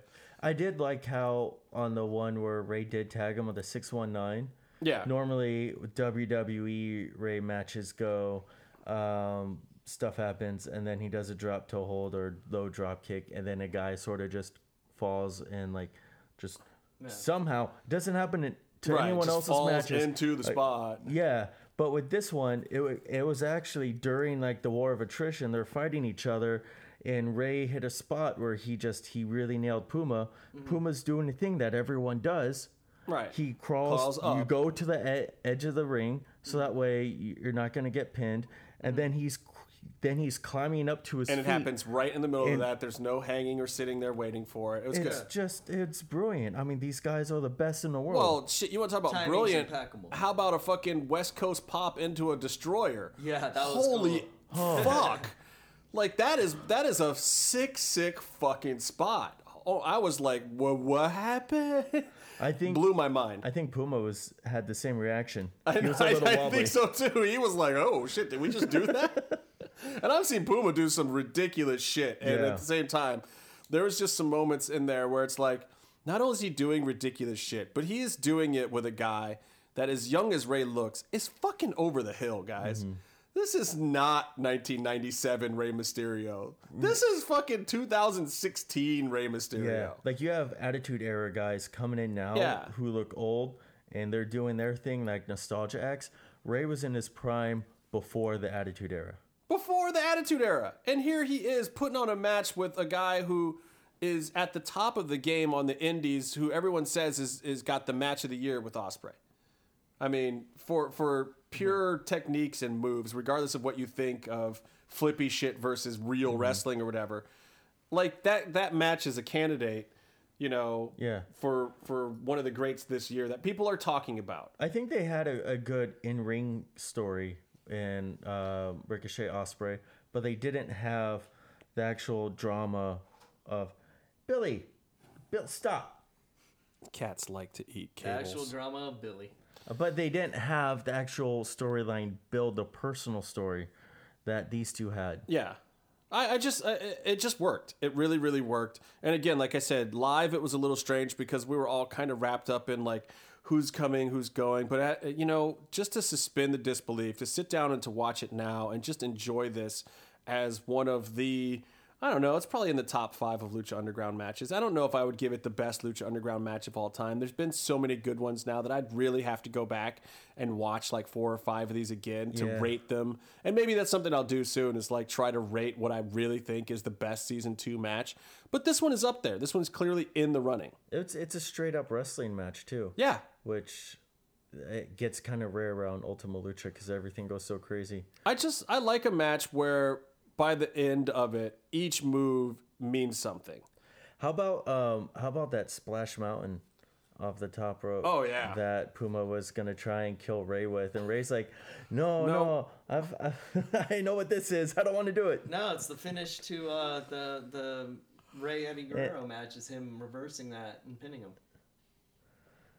Um, What was the They other know one? we watched all those fucking matches. Tilt Yeah. a whirl head scissors into the code breaker. That was fucking dope. Oh yeah, Dude, And- there's but so then many he went to it again, and Rey countered, And it countered it. Yeah, that, which is awesome. and then you had uh that electric chair. Oh, where they flip out of the ring and they land and they're still in the fucking electric chair. Yeah. Mm-hmm. Fucking amazing without wobbling or anything. Yeah, I mean, God, There's a if lot of- Katrina could teleport like that, they wouldn't have to have us in the dark for Right. five minutes. there's a lot of contrived grapple and roll out of the ring and still be grappling spots. that was so smooth and fast, though. It was Yeah. amazing. Like I did when we saw it live, I didn't even know how they did it. It was another spot where it's like, how the fuck did they just do that? like they turn the lights off and then they go outside. Like yeah, I wish. They turn off the physics of the building. and Yeah. Yeah, they're really that's what it was. They were just kind of they were really well in sync. And I don't know if they rehearsed a lot of this match or you know how it was agented or if they just sat at the side of the ring and pointed at it and said I'm going to do this, you're going to try mm-hmm. this or what they did or if they called it all in the ring. I don't know. But it was there was a certain level of symbiosis here with two guys that regardless of what Vamp and Striker are saying haven't worked together all that much. no, I think I they mean, wrestled once before. These that. guys are wrestling this match like they've been on the road together for 5 fucking years. And the matches they had were triple threats with other people. With they other people. tagged and then there was is was it Aztec or was it that no, I mean outside of Lucha Underground. oh outside? In my mind, in my mind, I like to I like to think that Puma drove down from Boyle Heights to San Diego. They got in a gym and they worked on this match for three weeks before Ultima Lucha. I don't know if that's realistic or a thing that even happens. I'm just completely making shit up, but that's how smooth it seemed. Well, Puma's from Boyle Heights, which is only a few hours, not during rush Yes, hour. Puma is from Boyle Heights, Casey. He lives right there around the corner from the temple. Just sounds like he's from Kentucky. Huh? A lot Just of people saying. sound like they're from Kentucky. Um, The Kentucky gentleman, Prince Puma. he comes out like the Southern dandy, Prince Puma. No, and this is another one of the this is another one of those matches though, just to kind of wrap this up. Yeah. That I think when you talk about this next year, I don't even know if you're gonna remember who went over. Right. Do you remember right now who went over? Who won? Well, Rey won, but the thing is, it's it's an epic match. And then he let Puma take the bow and That left him in the ring. You know, because honestly, at first, I was really surprised that Rey went over. Yeah. Um, some people weren't because a lot of people were like, "Oh, that means Puma's gone. Puma's leaving tomorrow. Puma's uh, in NXT. Puma's going to be in the Cruiserweight Classic." That was the big rumor back then. He's going to be in the CWC. It was just like, really? That's not going to happen. No, no, that was the rumor back then. I'm serious. was it? Byron thinks that that rumor started. That was the very start of the rumor. The first time I heard that rumor was that week. In January? Yeah, Yeah. Was when they had just announced it. They, the whole thing was fresh, and everyone was like, "Shit, Puma's gonna leave us for that." Yeah, I remember that too. And Phantasma. Yeah. Yeah. Like Uh, That was the rumor back then, and that was why this was so fucking weird to me because it wasn't out of the question that like shit, WWE's calling in cruiserweights. This guy's not really a little cruiserweight, but he certainly fucking does cruiserweight moves. Like this could be the guy they fucking s- take. This could be the beginning of the whole ECW raid happening again to me. Now that I fucking love wrestling again and I found this awesome show, they're gonna do it to me again. Fuck you guys. That was all I was thinking then. Could you imagine during the draft if um, If Puma showed If- up, that'd be awesome. if, like, for WWE, if not Stephanie for me. McMahon looks at her card or looks at like the the no card for their next pick and was like I, I don't know and shows it to Mick Foley and he's like I don't I don't know and then they call out like I don't uh, like maybe Del Rio he's like you read this I don't speak Spanish and he goes Pentagon Junior and Pentagon Junior gets drafted to Raw They needed something like that. Where was that moment in general? They should have had one big outside acquisition set up for that whole thing. but Lucha's at that point now Yeah. where Pentagon Jr. will come onto Raw or SmackDown and be bigger and more It's over. gonna happen. We're gonna get rated, guys. I You guarantee it. It's gonna you happen. see how WWE 2K16 when they did that move download pack that it was like Pentagon's arm breaker, fucking Yeah, all right? Puma's moves. And then the year before it was Shinsuke. they're just they're getting the happened video games ready before they've even made the decision in the front office. That's amazing. Hey Jessica, we're just talking about video games I know. over here. What's wrong with video games? Nothing. It's better than talking about WWE. I'm doing a callback. You're not Speaking- good at Speaking of which, video games. Um, All right. We're still on the Okay. show. Look, Okay, look. yeah, I'm not Pentagon. gonna make the show longer. Pentagon murders Vampiro, That was awesome.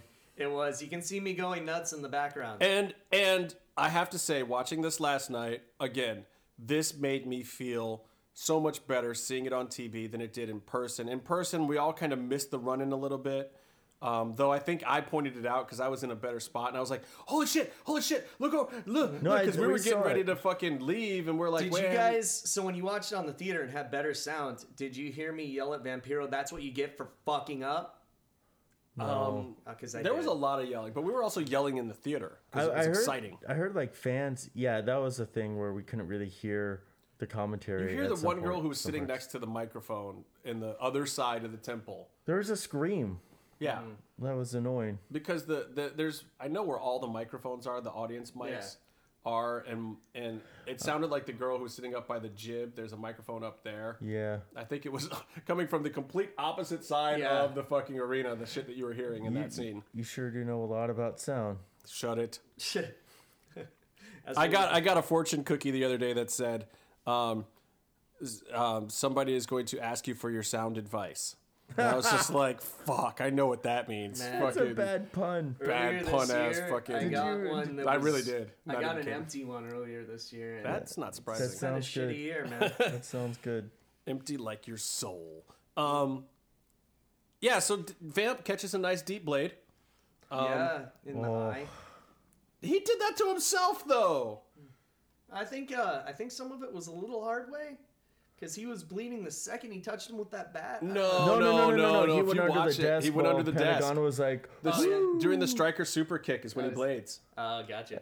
that was such a great super I was kick. I'm So, sorry. Did I, I- did I bust kayfabe for everybody on that one? Yes. During the striker super kick, Vamp bladed. Pentagon's looking around, preening to the crowd. Everyone's like, "Oh fuck!" And Vampiro underneath is like, "Oh my head's Well, I mean, bleeding." and look, they kind of had to do that after the bar that they set for Ultima Lucha 1. It's like, we don't want to go as gory and bloody as we did the first time. We don't want to fucking light tube somebody's kids this year.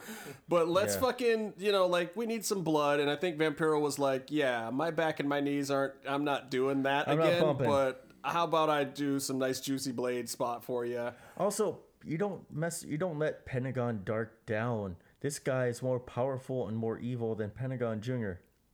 Yeah, well, and now maybe not. Maybe now Pentagon has moved out onto his own and he's That's what he said. Well, He's exactly, and own that's what he's saying. He's his own maestro now. There's no Chavo. There's no Vampiro. He's done with everybody. How great was it with Vampiro just face all like bloated and bleeding and shit?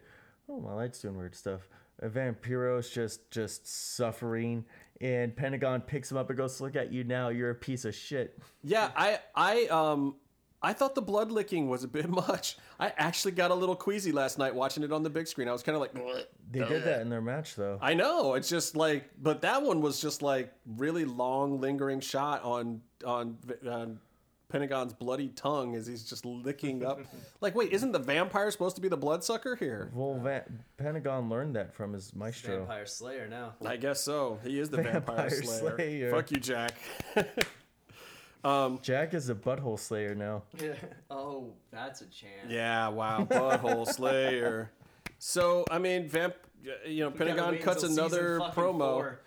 and here we go. We're going out again with the uh, with the Pentagon music. Mm-hmm. Or I'll, I gotta get that song. I gotta download that song. Hmm. I love that thing. I've heard other. I, Gentagon has it, of course. Mm-hmm. So I know you can download it. She, if she found it, we can find it. No, there was this guy that posted them all.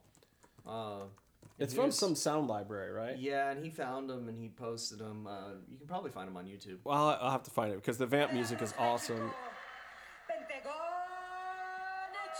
This is the best thing I could find. Is that the song? Yeah, it's a song. Yeah, that's it. I gotta tell you though, there's a special feeling when an episode ends with that music, man, and and and he's licking the blood and like that. I was feeling that part of this whole thing, Yeah. and I felt it way better on TV. Like I don't think it was satisfying enough live. I don't think it gave me enough. I still kind of walked out that night like, ah, really? Did he lose? it felt like a consolation. Well, I yeah, was happy, and after and after. Ultima Lucha Dos or Ultima Lucha One, you're like, fuck.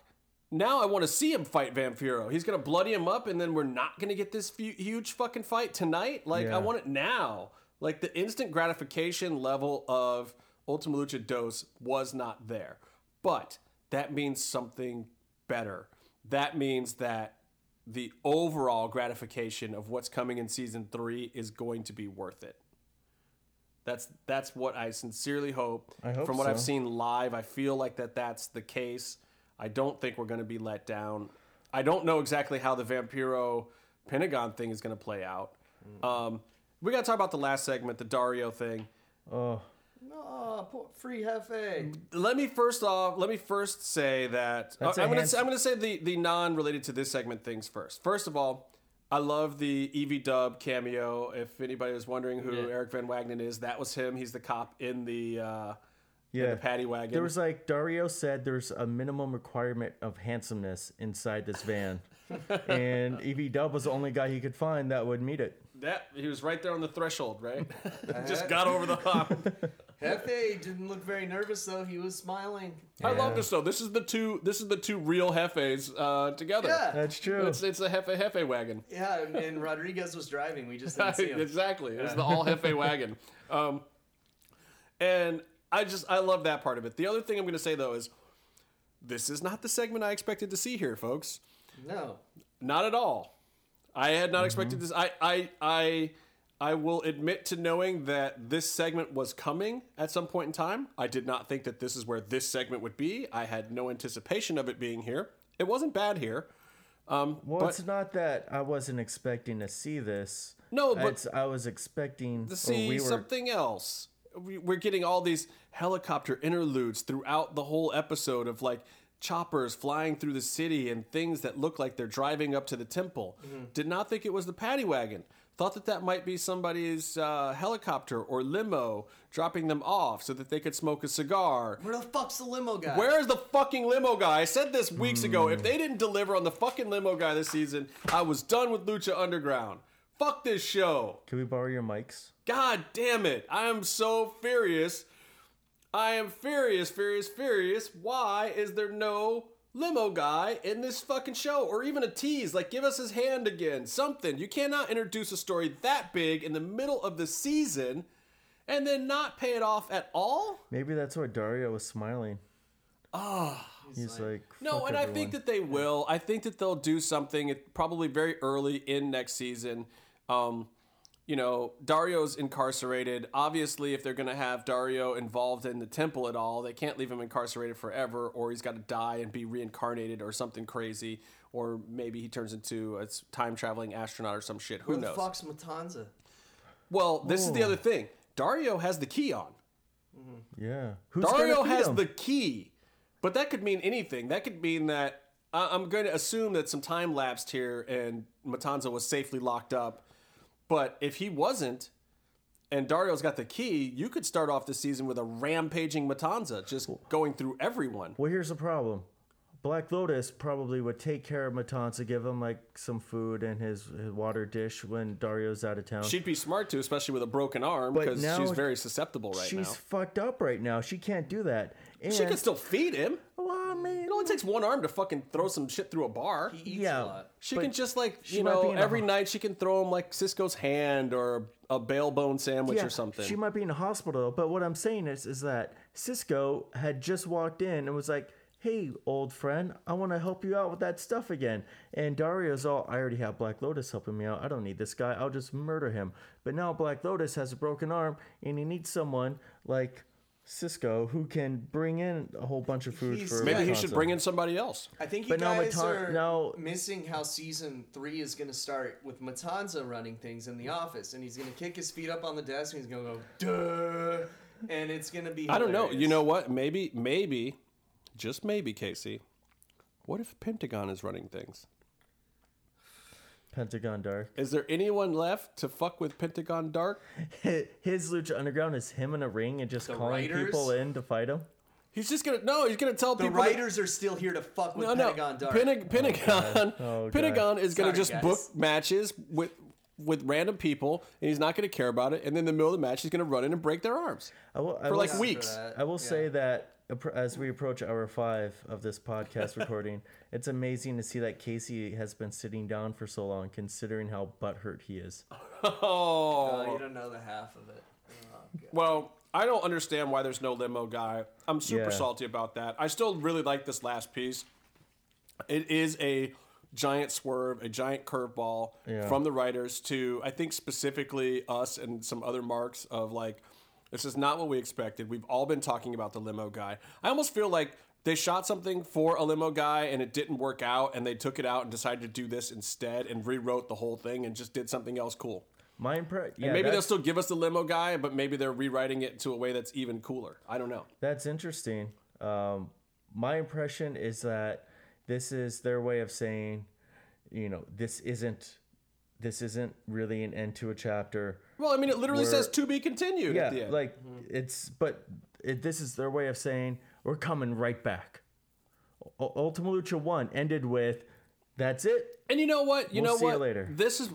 I, I'm glad you brought that up because this is what this feels like to me. This feels like these shows now, like Walking Dead, where they do a mid-season finale. This feels like a mid-season finale. Yeah, And really, if you think back in time to how this was filmed, like this was filmed in January, and they were back running shows what in February or March. Mm-hmm. I mean, it, for them, it really was just a, uh, an overnight thing. And in the grand history of Lucha Underground on television, this will probably be the shortest break between seasons on TV as well, as they fall into what is probably going to be their normal schedule going forward in the future. This is going to be a two or three month break probably, whereas in the future it'll probably be four or five or maybe at least a three full months, depending on what they decided to do. There was also less episodes in season two than season one, and we know that season three is actually going to be back up to uh, the bigger order like the first season was. So really, and this kind of, I hope this makes you feel better about Pentagon. This maybe really is more of just a mid-season finale. This is like Walking Dead. Oh, is Glenn dead? I don't feel. And better. Glenn's not really dead three episodes later. Well, I haven't seen the show, so I Sorry, don't know there- who you're there's a thing about. where people think Glenn died. Is that the Sorry. Asian guy? Yeah, sorry. Yeah, but it's a person like lying on top of him Maybe that people got should shot read a or fucking whatever. Comic book once in a while. I mean, this okay. Uh, uh, let me change it. This is more like the, the you know the Jon Snow is dead. Jon Snow thing is dead uh, on Game of Thrones between season. Did that happen before season two? Wait, you haven't seen the Game of Thrones things either. I'm like early season two. How am I supposed to make pop culture references on this goddamn show when you don't catch up on fucking programs? How am I supposed to keep going and and how? okay, it's in like Game of on Thrones? Stranger Things. How? No, I'm not gonna spoil Stranger Things. I just for Well, that's too anymore. new. God, just I'm not even keep- caught up on that one yet. I'm still watching Bloodlines. I'm I still just not keep done. rewinding all the nude scenes of Game of Thrones, and it just Oh, makes more. it take so much longer. There's more. The Red I'm Woman. I'm Okay, sorry also there's so some- many naked dudes on the show. Can we move on? Some of the incest scenes I also rewind, Oh Jesus. um, and it just makes it very difficult to get through an hour-long There's episode. one that's bordering on necrophiliactic uh, incest thing going on. Like they have sex next to one of their. Never mind. I'll How do you feel about that, more. Casey? Anyway, Tired. Casey's tired. I, I got. It is past 7 p.m. I, I have a few few quick MMA things I want to touch on. Oh yeah, this is interesting. stuff.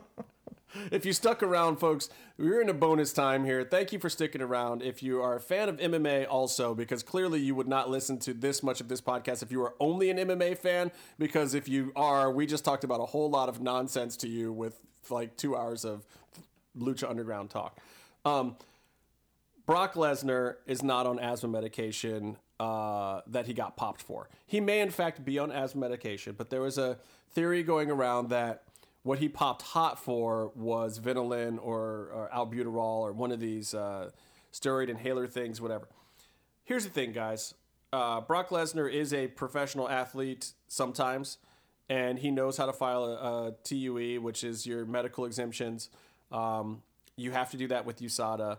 You can, in fact, be an asthmatic and be in the UFC. I know personally three of them. They will never tell you they're asthmatics. They just file their TUE because they don't want people to exploit it. But I do know for a fact. Uh, I also have asthma, so I have every time I meet a fighter that has asthma, I talk to them about it because I find it very interesting. Like shit, I don't think I could go 15 minutes in the fucking cage that hard with a guy pushing on me and having asthma. Like, how do you deal with that? When do you take your inhaler? I've asked all these questions, so I know something about this. And I know a professional UFC champion level fighter who has asthma and who's really, really fucking good. They take their medicine. That's how they get away with it. And I'm also here to tell you that it might slightly be a performance enhancer, but they have a legit medical issue, so they take medicine. Brock Lesnar may in fact be one of these people, but I guarantee you, if that is him, it is on his TUE. He did file it, and that is not what he popped hot for, which we found out isn't what he popped hot for. He popped hot for the same estrogen blockers that Jon Jones popped hot for, and he popped hot for them twice. Now, I did think that there might be some credence to the asthma thing. I just didn't think that he wouldn't have filed it. Um, but the fact that Brock only popped hot on test five and eight of eight, I believe, or five and seven of eight tests, um, I thought was really weird. These tests were all taken in a very, very short amount of time. And two out of eight is pretty amazing if you think about it. If the guy's really using something, whatever, for whatever reason, I mean, we're not talking anabolic steroids here either, people. Like, people have the wrong conception of what these things are. What he's doing is he's trying to keep his estrogen count low, which kind of naturally increases your testosterone and gives you a little more aggression and strength and whatnot and energy. Um, so we're not like it's cheating, but it's also it's not Drago in Rocky Four. Well, aren't they also aren't they also used when you're cycling off of steroids? Which Brock might fall into that since he wasn't tested. Yes, and that and, and that was the other theory that I'm kind of getting to. You're absolutely correct. That is one of the other uses. Um, that could also be the case with Jon Jones. We don't know, but Jon Jones also didn't pop hot for his last fight, so that doesn't make sense because that really wasn't that long ago with the Ovince St. Preux, and he was heavily tested for that too. And there was a lot of talk about Jon Jones before because if you if you remember when he was in that whole hiatus, he was lifting all the time and he got fucking huge. I mean, he was like, I was like, damn, is he even going to be able to go back down to light heavy? Like, he might just be a heavy now. Fuck. That dude was yoked for a minute. He still had little fucking chicken legs, but so did Mike Tyson. So I'm not going to say shit because I wouldn't want either of them to hit me in the face. Um, anyway, so the you know Brock popped hot on these weird tests. So I still find it a little interesting that with this many tests this close, like the fifth and seventh test wouldn't surprise me if they were four months apart.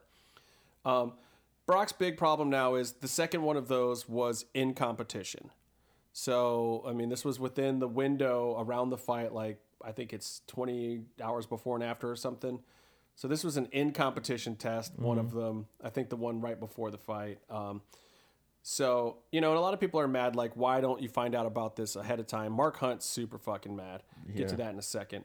Um, but I, I, I, I just think that the the strange thing about this now is NASAC, Nevada Commission, is who's really in charge of how this is going to go down. They're most likely going to suspend him.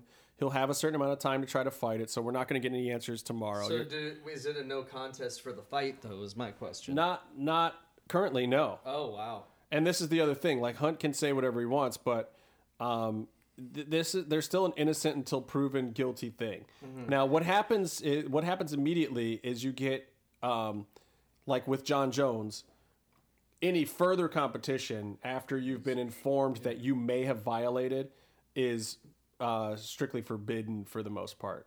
I don't know if it's an actual rule or law anywhere, but the UFC will not let you fight if you're under suspicion. But they still have the B sample, right? Yeah, but I mean, They're always I'm the pretty sure they've probably already tested Brock's B sample. Like they made a big deal out of Jon Jones' B sample because, you know, people were saying, well, what if, if the B sample comes back clean? Can we let him fight? Does Yeah. that clear him? Does that exonerate him fast enough to fight? And basically, they were saying, yeah, if his B sample comes back clean, we'll certainly consider it. We're not trying to cost the state of Nevada money. We're certainly not trying to cost the UFC money. We want the guy to fight if somehow he's magically clean. He was somehow magically still as dirty as the first test. And I'm going to He was assume already on a plane. I'm going to assume if there's two separate tests for Brock that that showed the exact same thing, his B samples for both of those tests are probably dirty as well. So, um, anyway, it is strange though that he he passed some of them. But this has got to tell you something about the way that people are doping now. Um, if you think about it, you know, when people like Nate Diaz say everybody's doing it, I'm not hearing a lot of denials from other guys about it. Like, you know, even Derrick Lewis was doing an interview earlier this week, and when he talked about it, he kind of laughed it off like, of course everybody's doing it. And you got to imagine that the camps that these guys are in and the guys that we're talking about here, they probably have pretty good ways of doing it. And and if you think about the fact that Brock probably really was on something, at least these estrogen blockers, but he still passed six of the eight tests. Pretty mm-hmm. good shit. Those are not terrible odds for a regular everyday fighter who's probably only getting tested two or three times total leading up to and coming out of a fight. So there's probably a whole lot of guys that are taking this stuff and passing. Then we find out Chad Mendes, I don't even know if you guys have heard this or not. Chad's, heard. Chad Mendes got popped. Yeah. And he's already gone because his test was on May 17th. So he's two years, right? And that was an out of competition random test. He is gone officially for two years. Um, he was taking, you know, actual stuff, and you know, What was he taking? he's already tried to fight it and lost. Uh, they haven't said specifically what it was, but it was it was along the same lines. Well, he, Um, he kind of. What, what was that thing he said that made it kind of feel like it was a? T, it seems like it was a TUE Well, but issue. here's what he said. He said, "I didn't do my homework, and that was a big mistake." That sounds like a TUE thing. Yeah. Or like uh, like uh, you took the wrong supplement. I was wrong for it, and I'm going to pay for it. That's Like- what he said. That's his direct quote. Yeah. I didn't do my homework, and that was a big mistake. That to me almost sounds like not that he didn't do his homework, that he shouldn't cheat. And I know what he was implying. He was implying that he didn't do his homework on things he was putting in his body and that he mistakenly took a supplement or this, that, and the other thing. But you know what it sounds like to me? To me, it sounds like you didn't cheat good enough. Right. And it's almost like when Chael got caught of like, damn, I just, you know, I was coming off the TRT thing and I didn't cheat as good as I should have. but Chael owned right up to it. Chael was like, "Oh no, no, clearly, guys, I was really, I was really trying to get the upper hand. I'm an old guy." and here's the interesting thing out of all of it. Speaking of Chael, Chael, I don't know if you've heard this one yet or not. Chael has actually submitted to USADA drug tests for reinstatement as a fighter. What? Oh, nice. Now, he doesn't have to say he is not declaring his intentions yet. There's nothing officially on paper or anything. But like we've talked about, um, they have this new rule in the UFC where if you are a quote unquote retired fighter or have gone away, um, that when you come back, you're supposed to refile.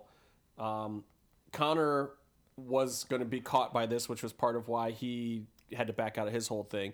And then um, Brock was apparently supposedly exempt from this because he didn't retire during the USADA era. Neither did Chael. Chael was suspended pre USADA era for a drug violation. But I think because of that, um, he's filing with them now. And and maybe it's nothing. Maybe he's just testing the waters. But or maybe he wants to get back on file as soon as possible or while he's super clean to just submit to some drug tests so that if he ever does want to do something or try to book a fight or slide into something at the last minute, which he's been known to do, that he's ready to do it. Um, this could also be the start of the GSP thing. I don't know. Like Dana White keeps insisting that he does not feel like GSP is going to come back, but everyone else around GSP is like, no, dude, the guy's in the gym every day. Why the fuck would he be here if he's not going to fight somebody? Like, you don't train like this guy's training unless you're going to fight somebody eventually. and yes, I think GSP is going to be very particular about what that fight is, but I still think that, like, I agree with that. Like, I feel like he's got unfinished business to a certain extent but I don't know if he wants to get embroiled in some face smashing war with a, a, a Robbie Lawler kind of guy again. No, I think he's done with that, and he's seen what it's done to his teammate uh, Rory McDonald as well. I think these are very, very smart Canadian men that do not want to, you know, ruin their careers after fighting by smashing their faces in more. So I think he's looking for more of a fun fight or something, and Chael would certainly be that. Chael's not the guy that's going to punch him in the face a ton of times. Chael could win by grappling him, but he's not going to win by bludgeoning him. So, you know, maybe that's the fight. Um, we'll see.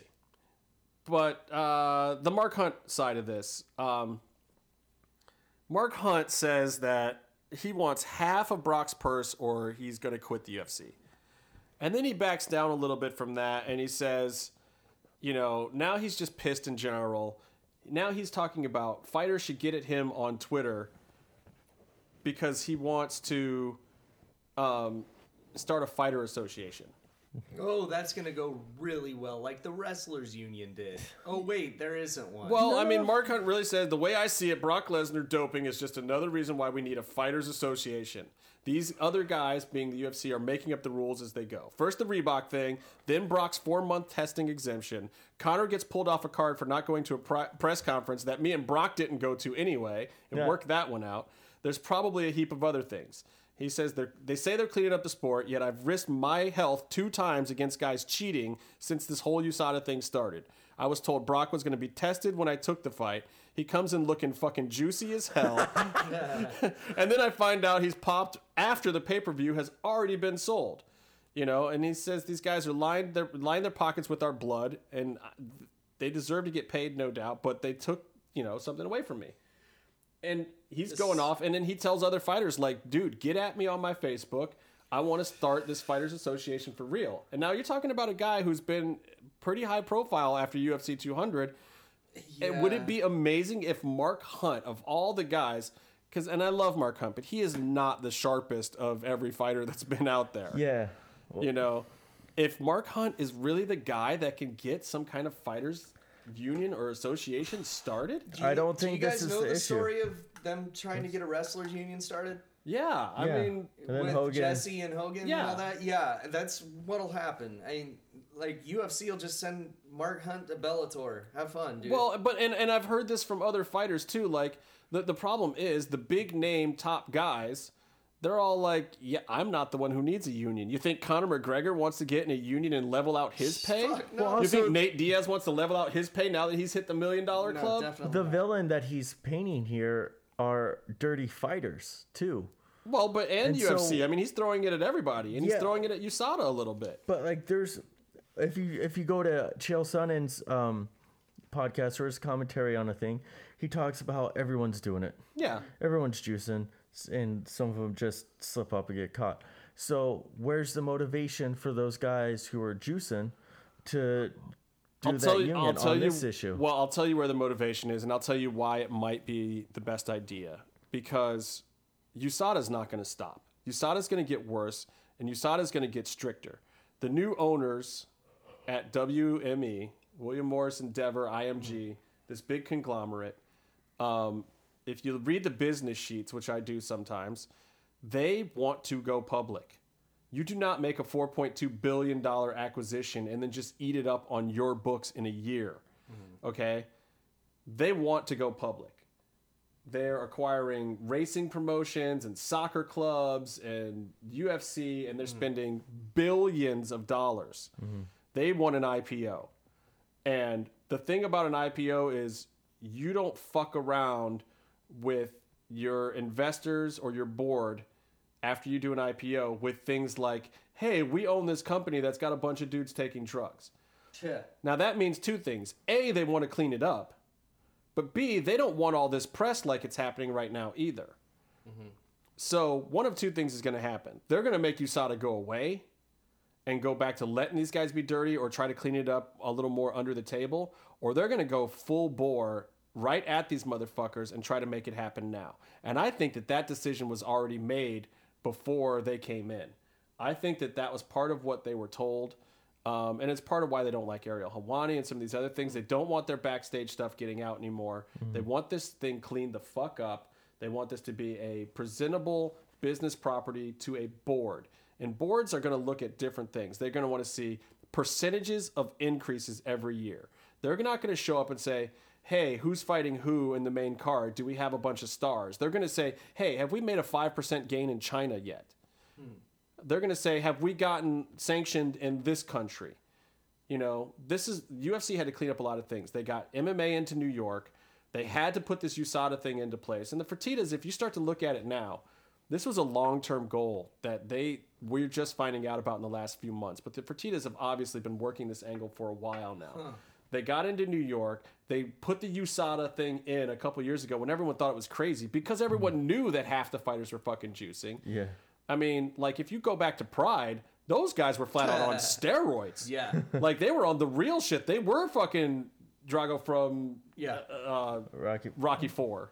Yeah, four. Because it's uh, Apollo Creed, Apollo Creed, Clubber Lang, Drago. People forget that Apollo Creed's the other guy in the first one and the second one. Rocky loses the first one. Yeah, yeah, yeah. I No, hate no, to say I that to white people because they get so upset, but he loses the first one. I'm Clubber's so upset. Clubber's in with Thunderlips too. He's third. That's Rocky Three. Yeah. It's Clubber. Thunder Everyone thinks it's Rocky sad. Two, but that's Rocky Three. Anyway. I don't think it's two. Beside the point. Anyway, I find it interesting. I think it's very deliberate. I think the new ownership is something that you have to look at. I saw people on Twitter asking, like, is this the end of it? Are we going to see more of this? You're going to see a lot more of it. All I can say is to my friends who are fighters, to fighters that are out there, to anyone who cares about fighting, tell anyone you know who's using anything to just stop now. Yes, you might lose your next fight. Guess what? It's better than losing two or three years of your career. Honestly, everyone should just stop immediately because I think USADA is fucking coming for you, guns blazing. It's a bunch of fucking cowboys and they are out for you. I think they're going to hire more people into USADA. I think they're going to start testing everyone out of competition more. It's not just going to be when you've got some big high profile fight. I think they're coming for every single fucking one of you guys. Take the needle out of your arm. Take stop taking the fucked up weird supplements. Get your nutritionist going. Call Mike Dolce. Whatever you got to fucking do to get your shit cleaned up. Get on the right supplements to be as jacked as you can without cheating. Follow the fucking letter of that law. Everyone, go read the banned list. Go read it. Read it. And when you don't know what any of that shit is, call a fucking nutritionist. Every professional fighter that's in the UFC, whether you're high paid or not, needs to get a nutritionist right now, have them explain to them how to fucking eat as a professional fighter. Or do this for me. Don't call yourself a fucking professional. You're a goddamn hack and an amateur if you can't figure out what to put in your body to keep your goddamn fucking job. It's that simple. That's my rant for the day. Clean up the sport or get out of it. It's time. These people aren't fucking around. They're spending billions, billions of dollars on you. On you. And you have to do it the way they want if you want even a tiny little fraction of that money. And Sorry. it will be a tiny fraction. Yeah. Was that a little bit heated? I apologize. You need to pour some water on that mic. Ah, Whew, fire. See, this is why you get rewarded if you stick around. Yeah. You get rewarded. I like to reward people with little nuggets. Super quick, gonna break down a couple of things from uh, UFC Fight Night on Fox 20. Um, clearly, this is another thing with the UFC. They are definitely not loading up these Fox cards anymore. No, there was a they're point in time where it was like Alistair Overeem versus Brock, Le- like giants of the sport were fighting on the Fox cards. Now it's um, you're getting Holly Holm versus Valentina Shevchenko. Great fight. Um, But that's your headliner, and that's it. Holly does not have the belt anymore, but she's one fight removed from the belt, so she's she's a decent headliner, former champion. Uh, Valentino, amazing story. She's in some restaurant. Some guy comes in shooting the or some some group of guys comes in shooting the place up. They're robbing the place. Her coach jumps in it, thwarts the robbery, gets himself shot. And this was not that long ago. So this woman who's fighting in this is coming off this tragic thing. Uh, her coach has rehabbed, and he's going to be at ringside with her. He's been training her and her sister and their whole team. um, for a long time. If you don't know anything about Valentina, she is a world class Muay Thai striker. Um, this is an interesting matchup for Holly Holm.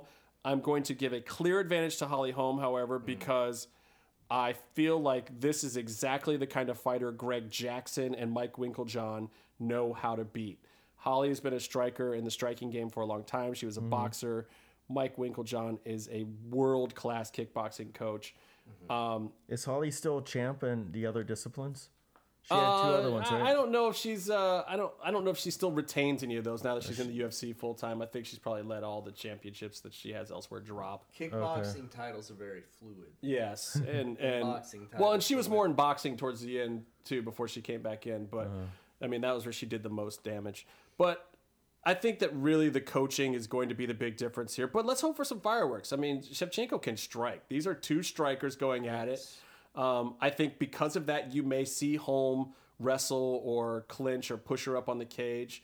Uh, Shevchenko can throw some knees and get out of some of those situations with some elbows and whatnot. So it'll be it'll be very interesting. But um, you know, Greg Jackson, I think, is the, the thing that's going to win this. He knows how to pick apart a technical striker. I feel like the reason Holly lost that fight to Miesha is because Miesha wasn't coming technically. She was coming with with an overwhelming heart. And that is something that your coach cannot teach you how to fight against. That's not going to be Valentina. Valentina's coming off this crazy traumatic experience with her camp. She's going to count on her skill set and her abilities and being technical. Uh, and I just think that that's that's how you win this. Um, the real question after this fight, however, is if Holly Holm, even with a big win, can get herself back in the title picture because Dana White hates her manager, Lenny Fresquez. I don't know why. I don't know what their history is, but it's so clear that he really hates and really hates him in regards to Holly. Thinks that he was he was stupid for letting Holly take the Miesha fight.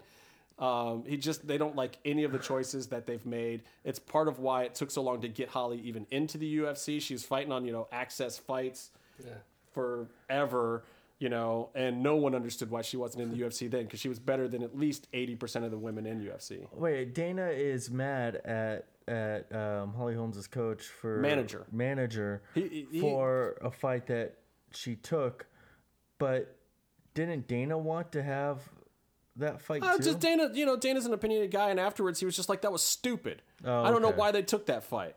You know, Dana, uh, Dana is a, is friends with Ronda Rousey. Yeah, Dana's personal interest was in whatever was going to be big for Ronda Rousey. Dana probably would have put Holly on the shelf or fed her a can or two here or there. Like he probably would have given her this fight yeah. eventually anyway. But you know, Miesha and Holly were friends from doing this, the Fight Girls movie or whatever, and Cyborg. Actually, all three of them be, kind of became friends and did a movie together, and they all equally Mel. hated uh, Ronda. Shout out to um, male cyborg and his stinted in Oh head. my Get well soon. God. And I'm going to say this because I saw that you posted that it was disgusting that MVP, uh, Michael Page, whatever, I thought it was disrespectful. disrespectful with the Pokemon thing. But you have to understand, I don't know if you've seen a lot of his fights or not. He always has antics like this after the fight. I don't think, I think it was a little distasteful in the fact that here's poor fucking Cyborg Evangelista lying there with his head literally caved in, and he does this Pokeball thing where it almost looks like the Pokeball is what dented his head in. It's a little fucked up, but at the same time, like MVP is a guy who does that. That's one of the reasons you're watching it. He's in Bellator. He's got to make a name for himself. So I don't disparage the guy for coming up with some antics. Him and his team always come up with a little something silly. It's like the guys that you know, the guy that Ebersole that cuts the patterns in his chest or whatever. You know, people have gimmicks. And, I and being a wrestling and MMA fan, I like it when MMA guys have gimmicks. I just knowing the injury that happened, I it affected. Well, and I think a lot of people felt the same way as you because the Pokemon thing's going viral on the internet. Yeah. Where he does the Pokeball. And if you didn't see it, Michael Page, like he puts on the Ash hat and mm. he comes in with a Pokeball, throws the Pokeball at Evangelista, who's laid out with doctors around him, and then throws up the two fingers like he's Pokemon Go. And, you know, he wanted to do that because he knows Pokemon Go is trending worldwide and everyone's talking about it. It's a good way to get people talking. And before people knew about Cyborg, Yeah. it was everywhere. That clip was getting fucking major downloads, major press. That was the biggest press coming out of that fight. yeah. And then Cyborg is the one who posted that picture himself And then Cris Cyborg, his ex, she reposted it, so then it really went viral, and everyone was like, "Oh my god, this guy had his." I like, I almost didn't post it on our DM when when I had first heard about it because I was like almost sick looking at it. It's gross. It was it's like gross. someone took a hammer to Yeah. his temple. I, I I diverged, but that was big MMA news. Um, Yeah.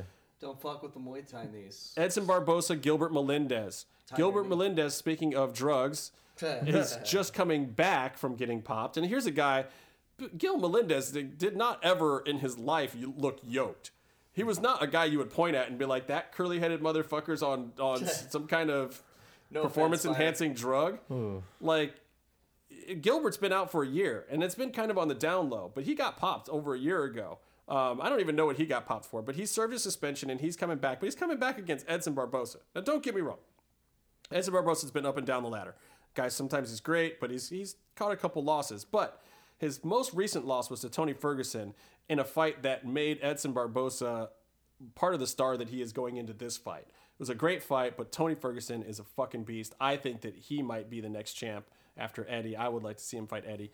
Um, he got caught with a fucking one of Tony Ferguson's just nasty, sick fucking submission holds. It shit happens. Um, but I, I don't think Gil's going to win this fight. I think Barbosa's going to win this fight. He took out Anthony Pettis in his last fight. He's on a roll. I think he's younger and hungrier in the sport than Gilbert is right now. Gilbert's coming back from this thing, and I think Gilbert's got some questions in his head. I don't know if whatever he was using, not using it now, could fuck him up. I don't know. I just feel like there, it's going to be a good fight either way. I would not put money on this fight. There, this is 250 50 in my opinion, though I believe Barbosa is a slight favorite at a minus 140 or something. Um, I would say to stay away from betting this fight, watch it and enjoy it. I personally think that Barbosa is going to win it because I don't think Gil's head is in it, and I think that Edson is the hungrier guy. Make Yeah. I, I think that he's the last fucking person I'd want to be fighting after a one year layoff. Probably. Yeah. yeah. But I mean, look, this is the shit. UFC. It's like, here's your chance, Gil. You had a layoff. You, you hit a stumble in your career. You want to prove yourself? Here's a guy to prove yourself against. Edson is a great gatekeeper at the 155. And then if he loses, they're like, well, fuck you, you're done? Maybe? I don't know. I don't know. Cause Well, look, he's got of- buddies. He's got buddies in Bellator. He's got places he can Oh, go. yeah. Everyone can go to He can go hang out with Jake or whatever he wants to do. Wait, so Um, UFC owns Bellator, right? No. No, No. Viacom owns Bellator. Viacom. MTV. Who does did UFC buy? They bought Strikeforce. They brought Strike Force, EliteXC, uh, Pride. Are any of them still going on? Uh, They're like their NXT no, no, they've just UFC? folded. They've just folded all in. WEC they owned.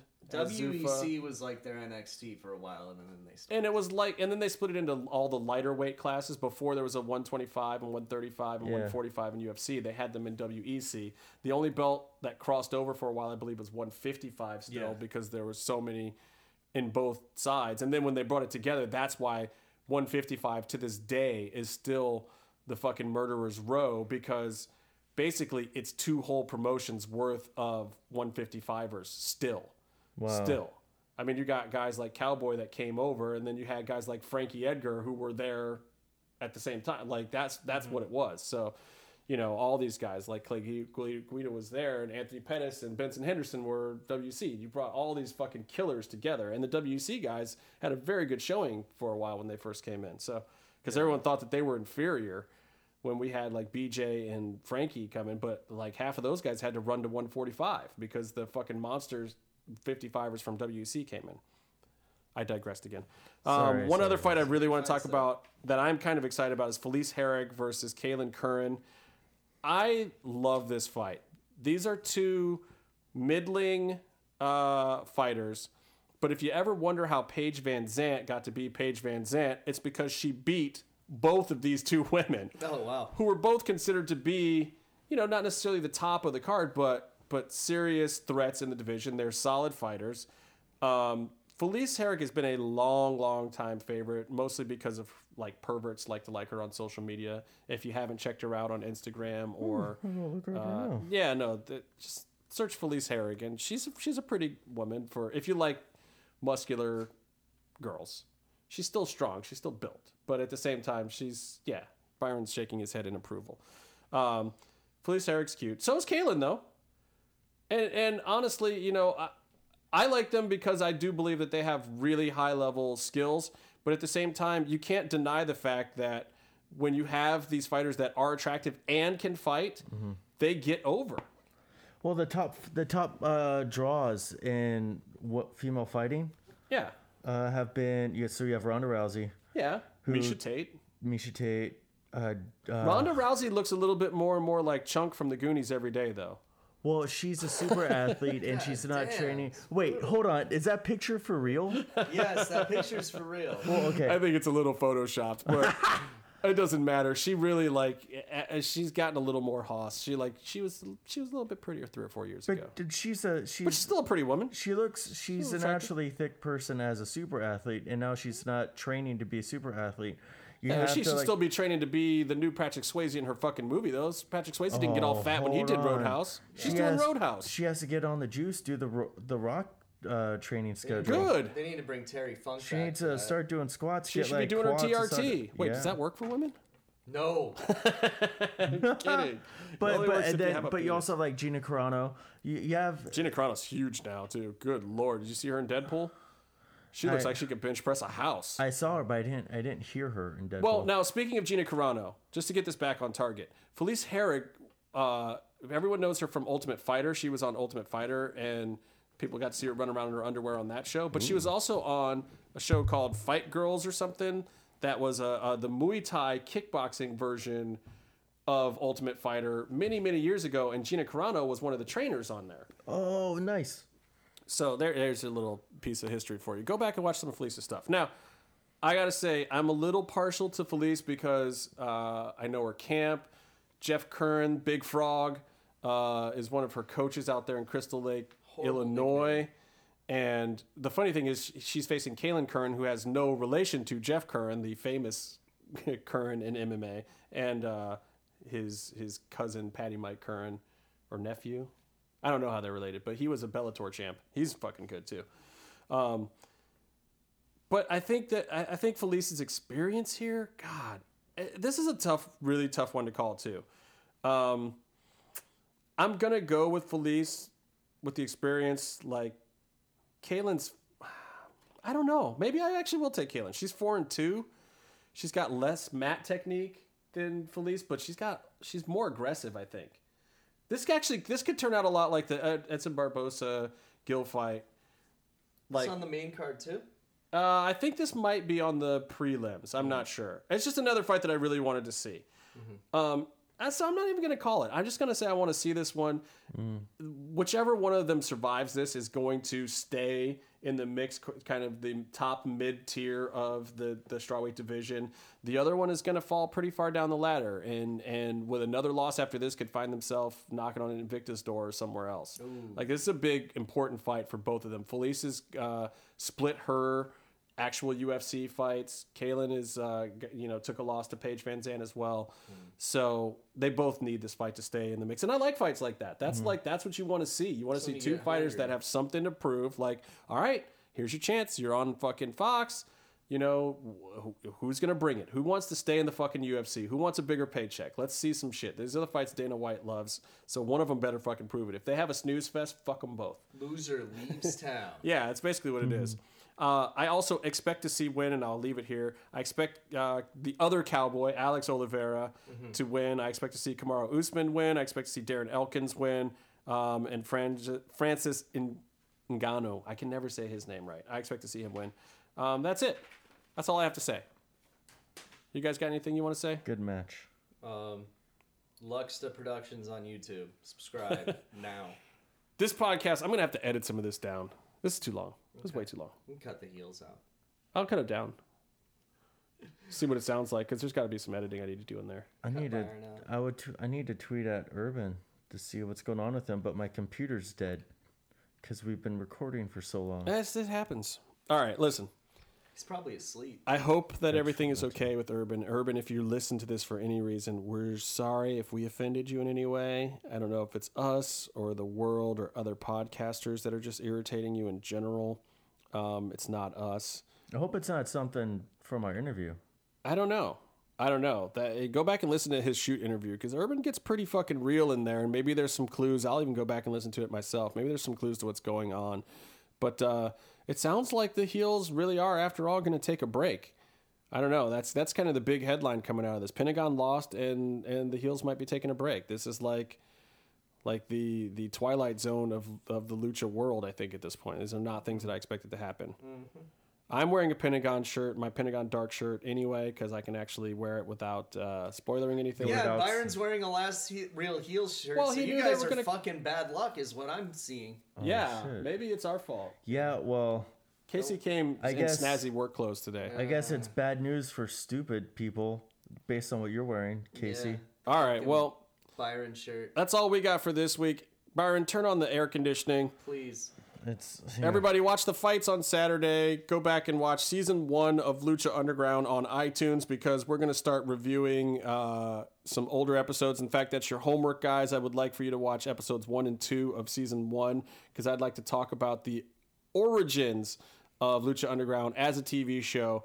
Uh, because we were not doing a podcast during season one. Yes, we are the Johnny Come Latelys. You can bust on us all you want for it. We're the new kids on the block. We're the fucking bandwagoners. You can talk shit all you want. We don't give a fuck because we do it because we like it. I just set my AC to 75 degrees. Engage. Engage. All right, folks. Until next time, stay calm and stay in the mix.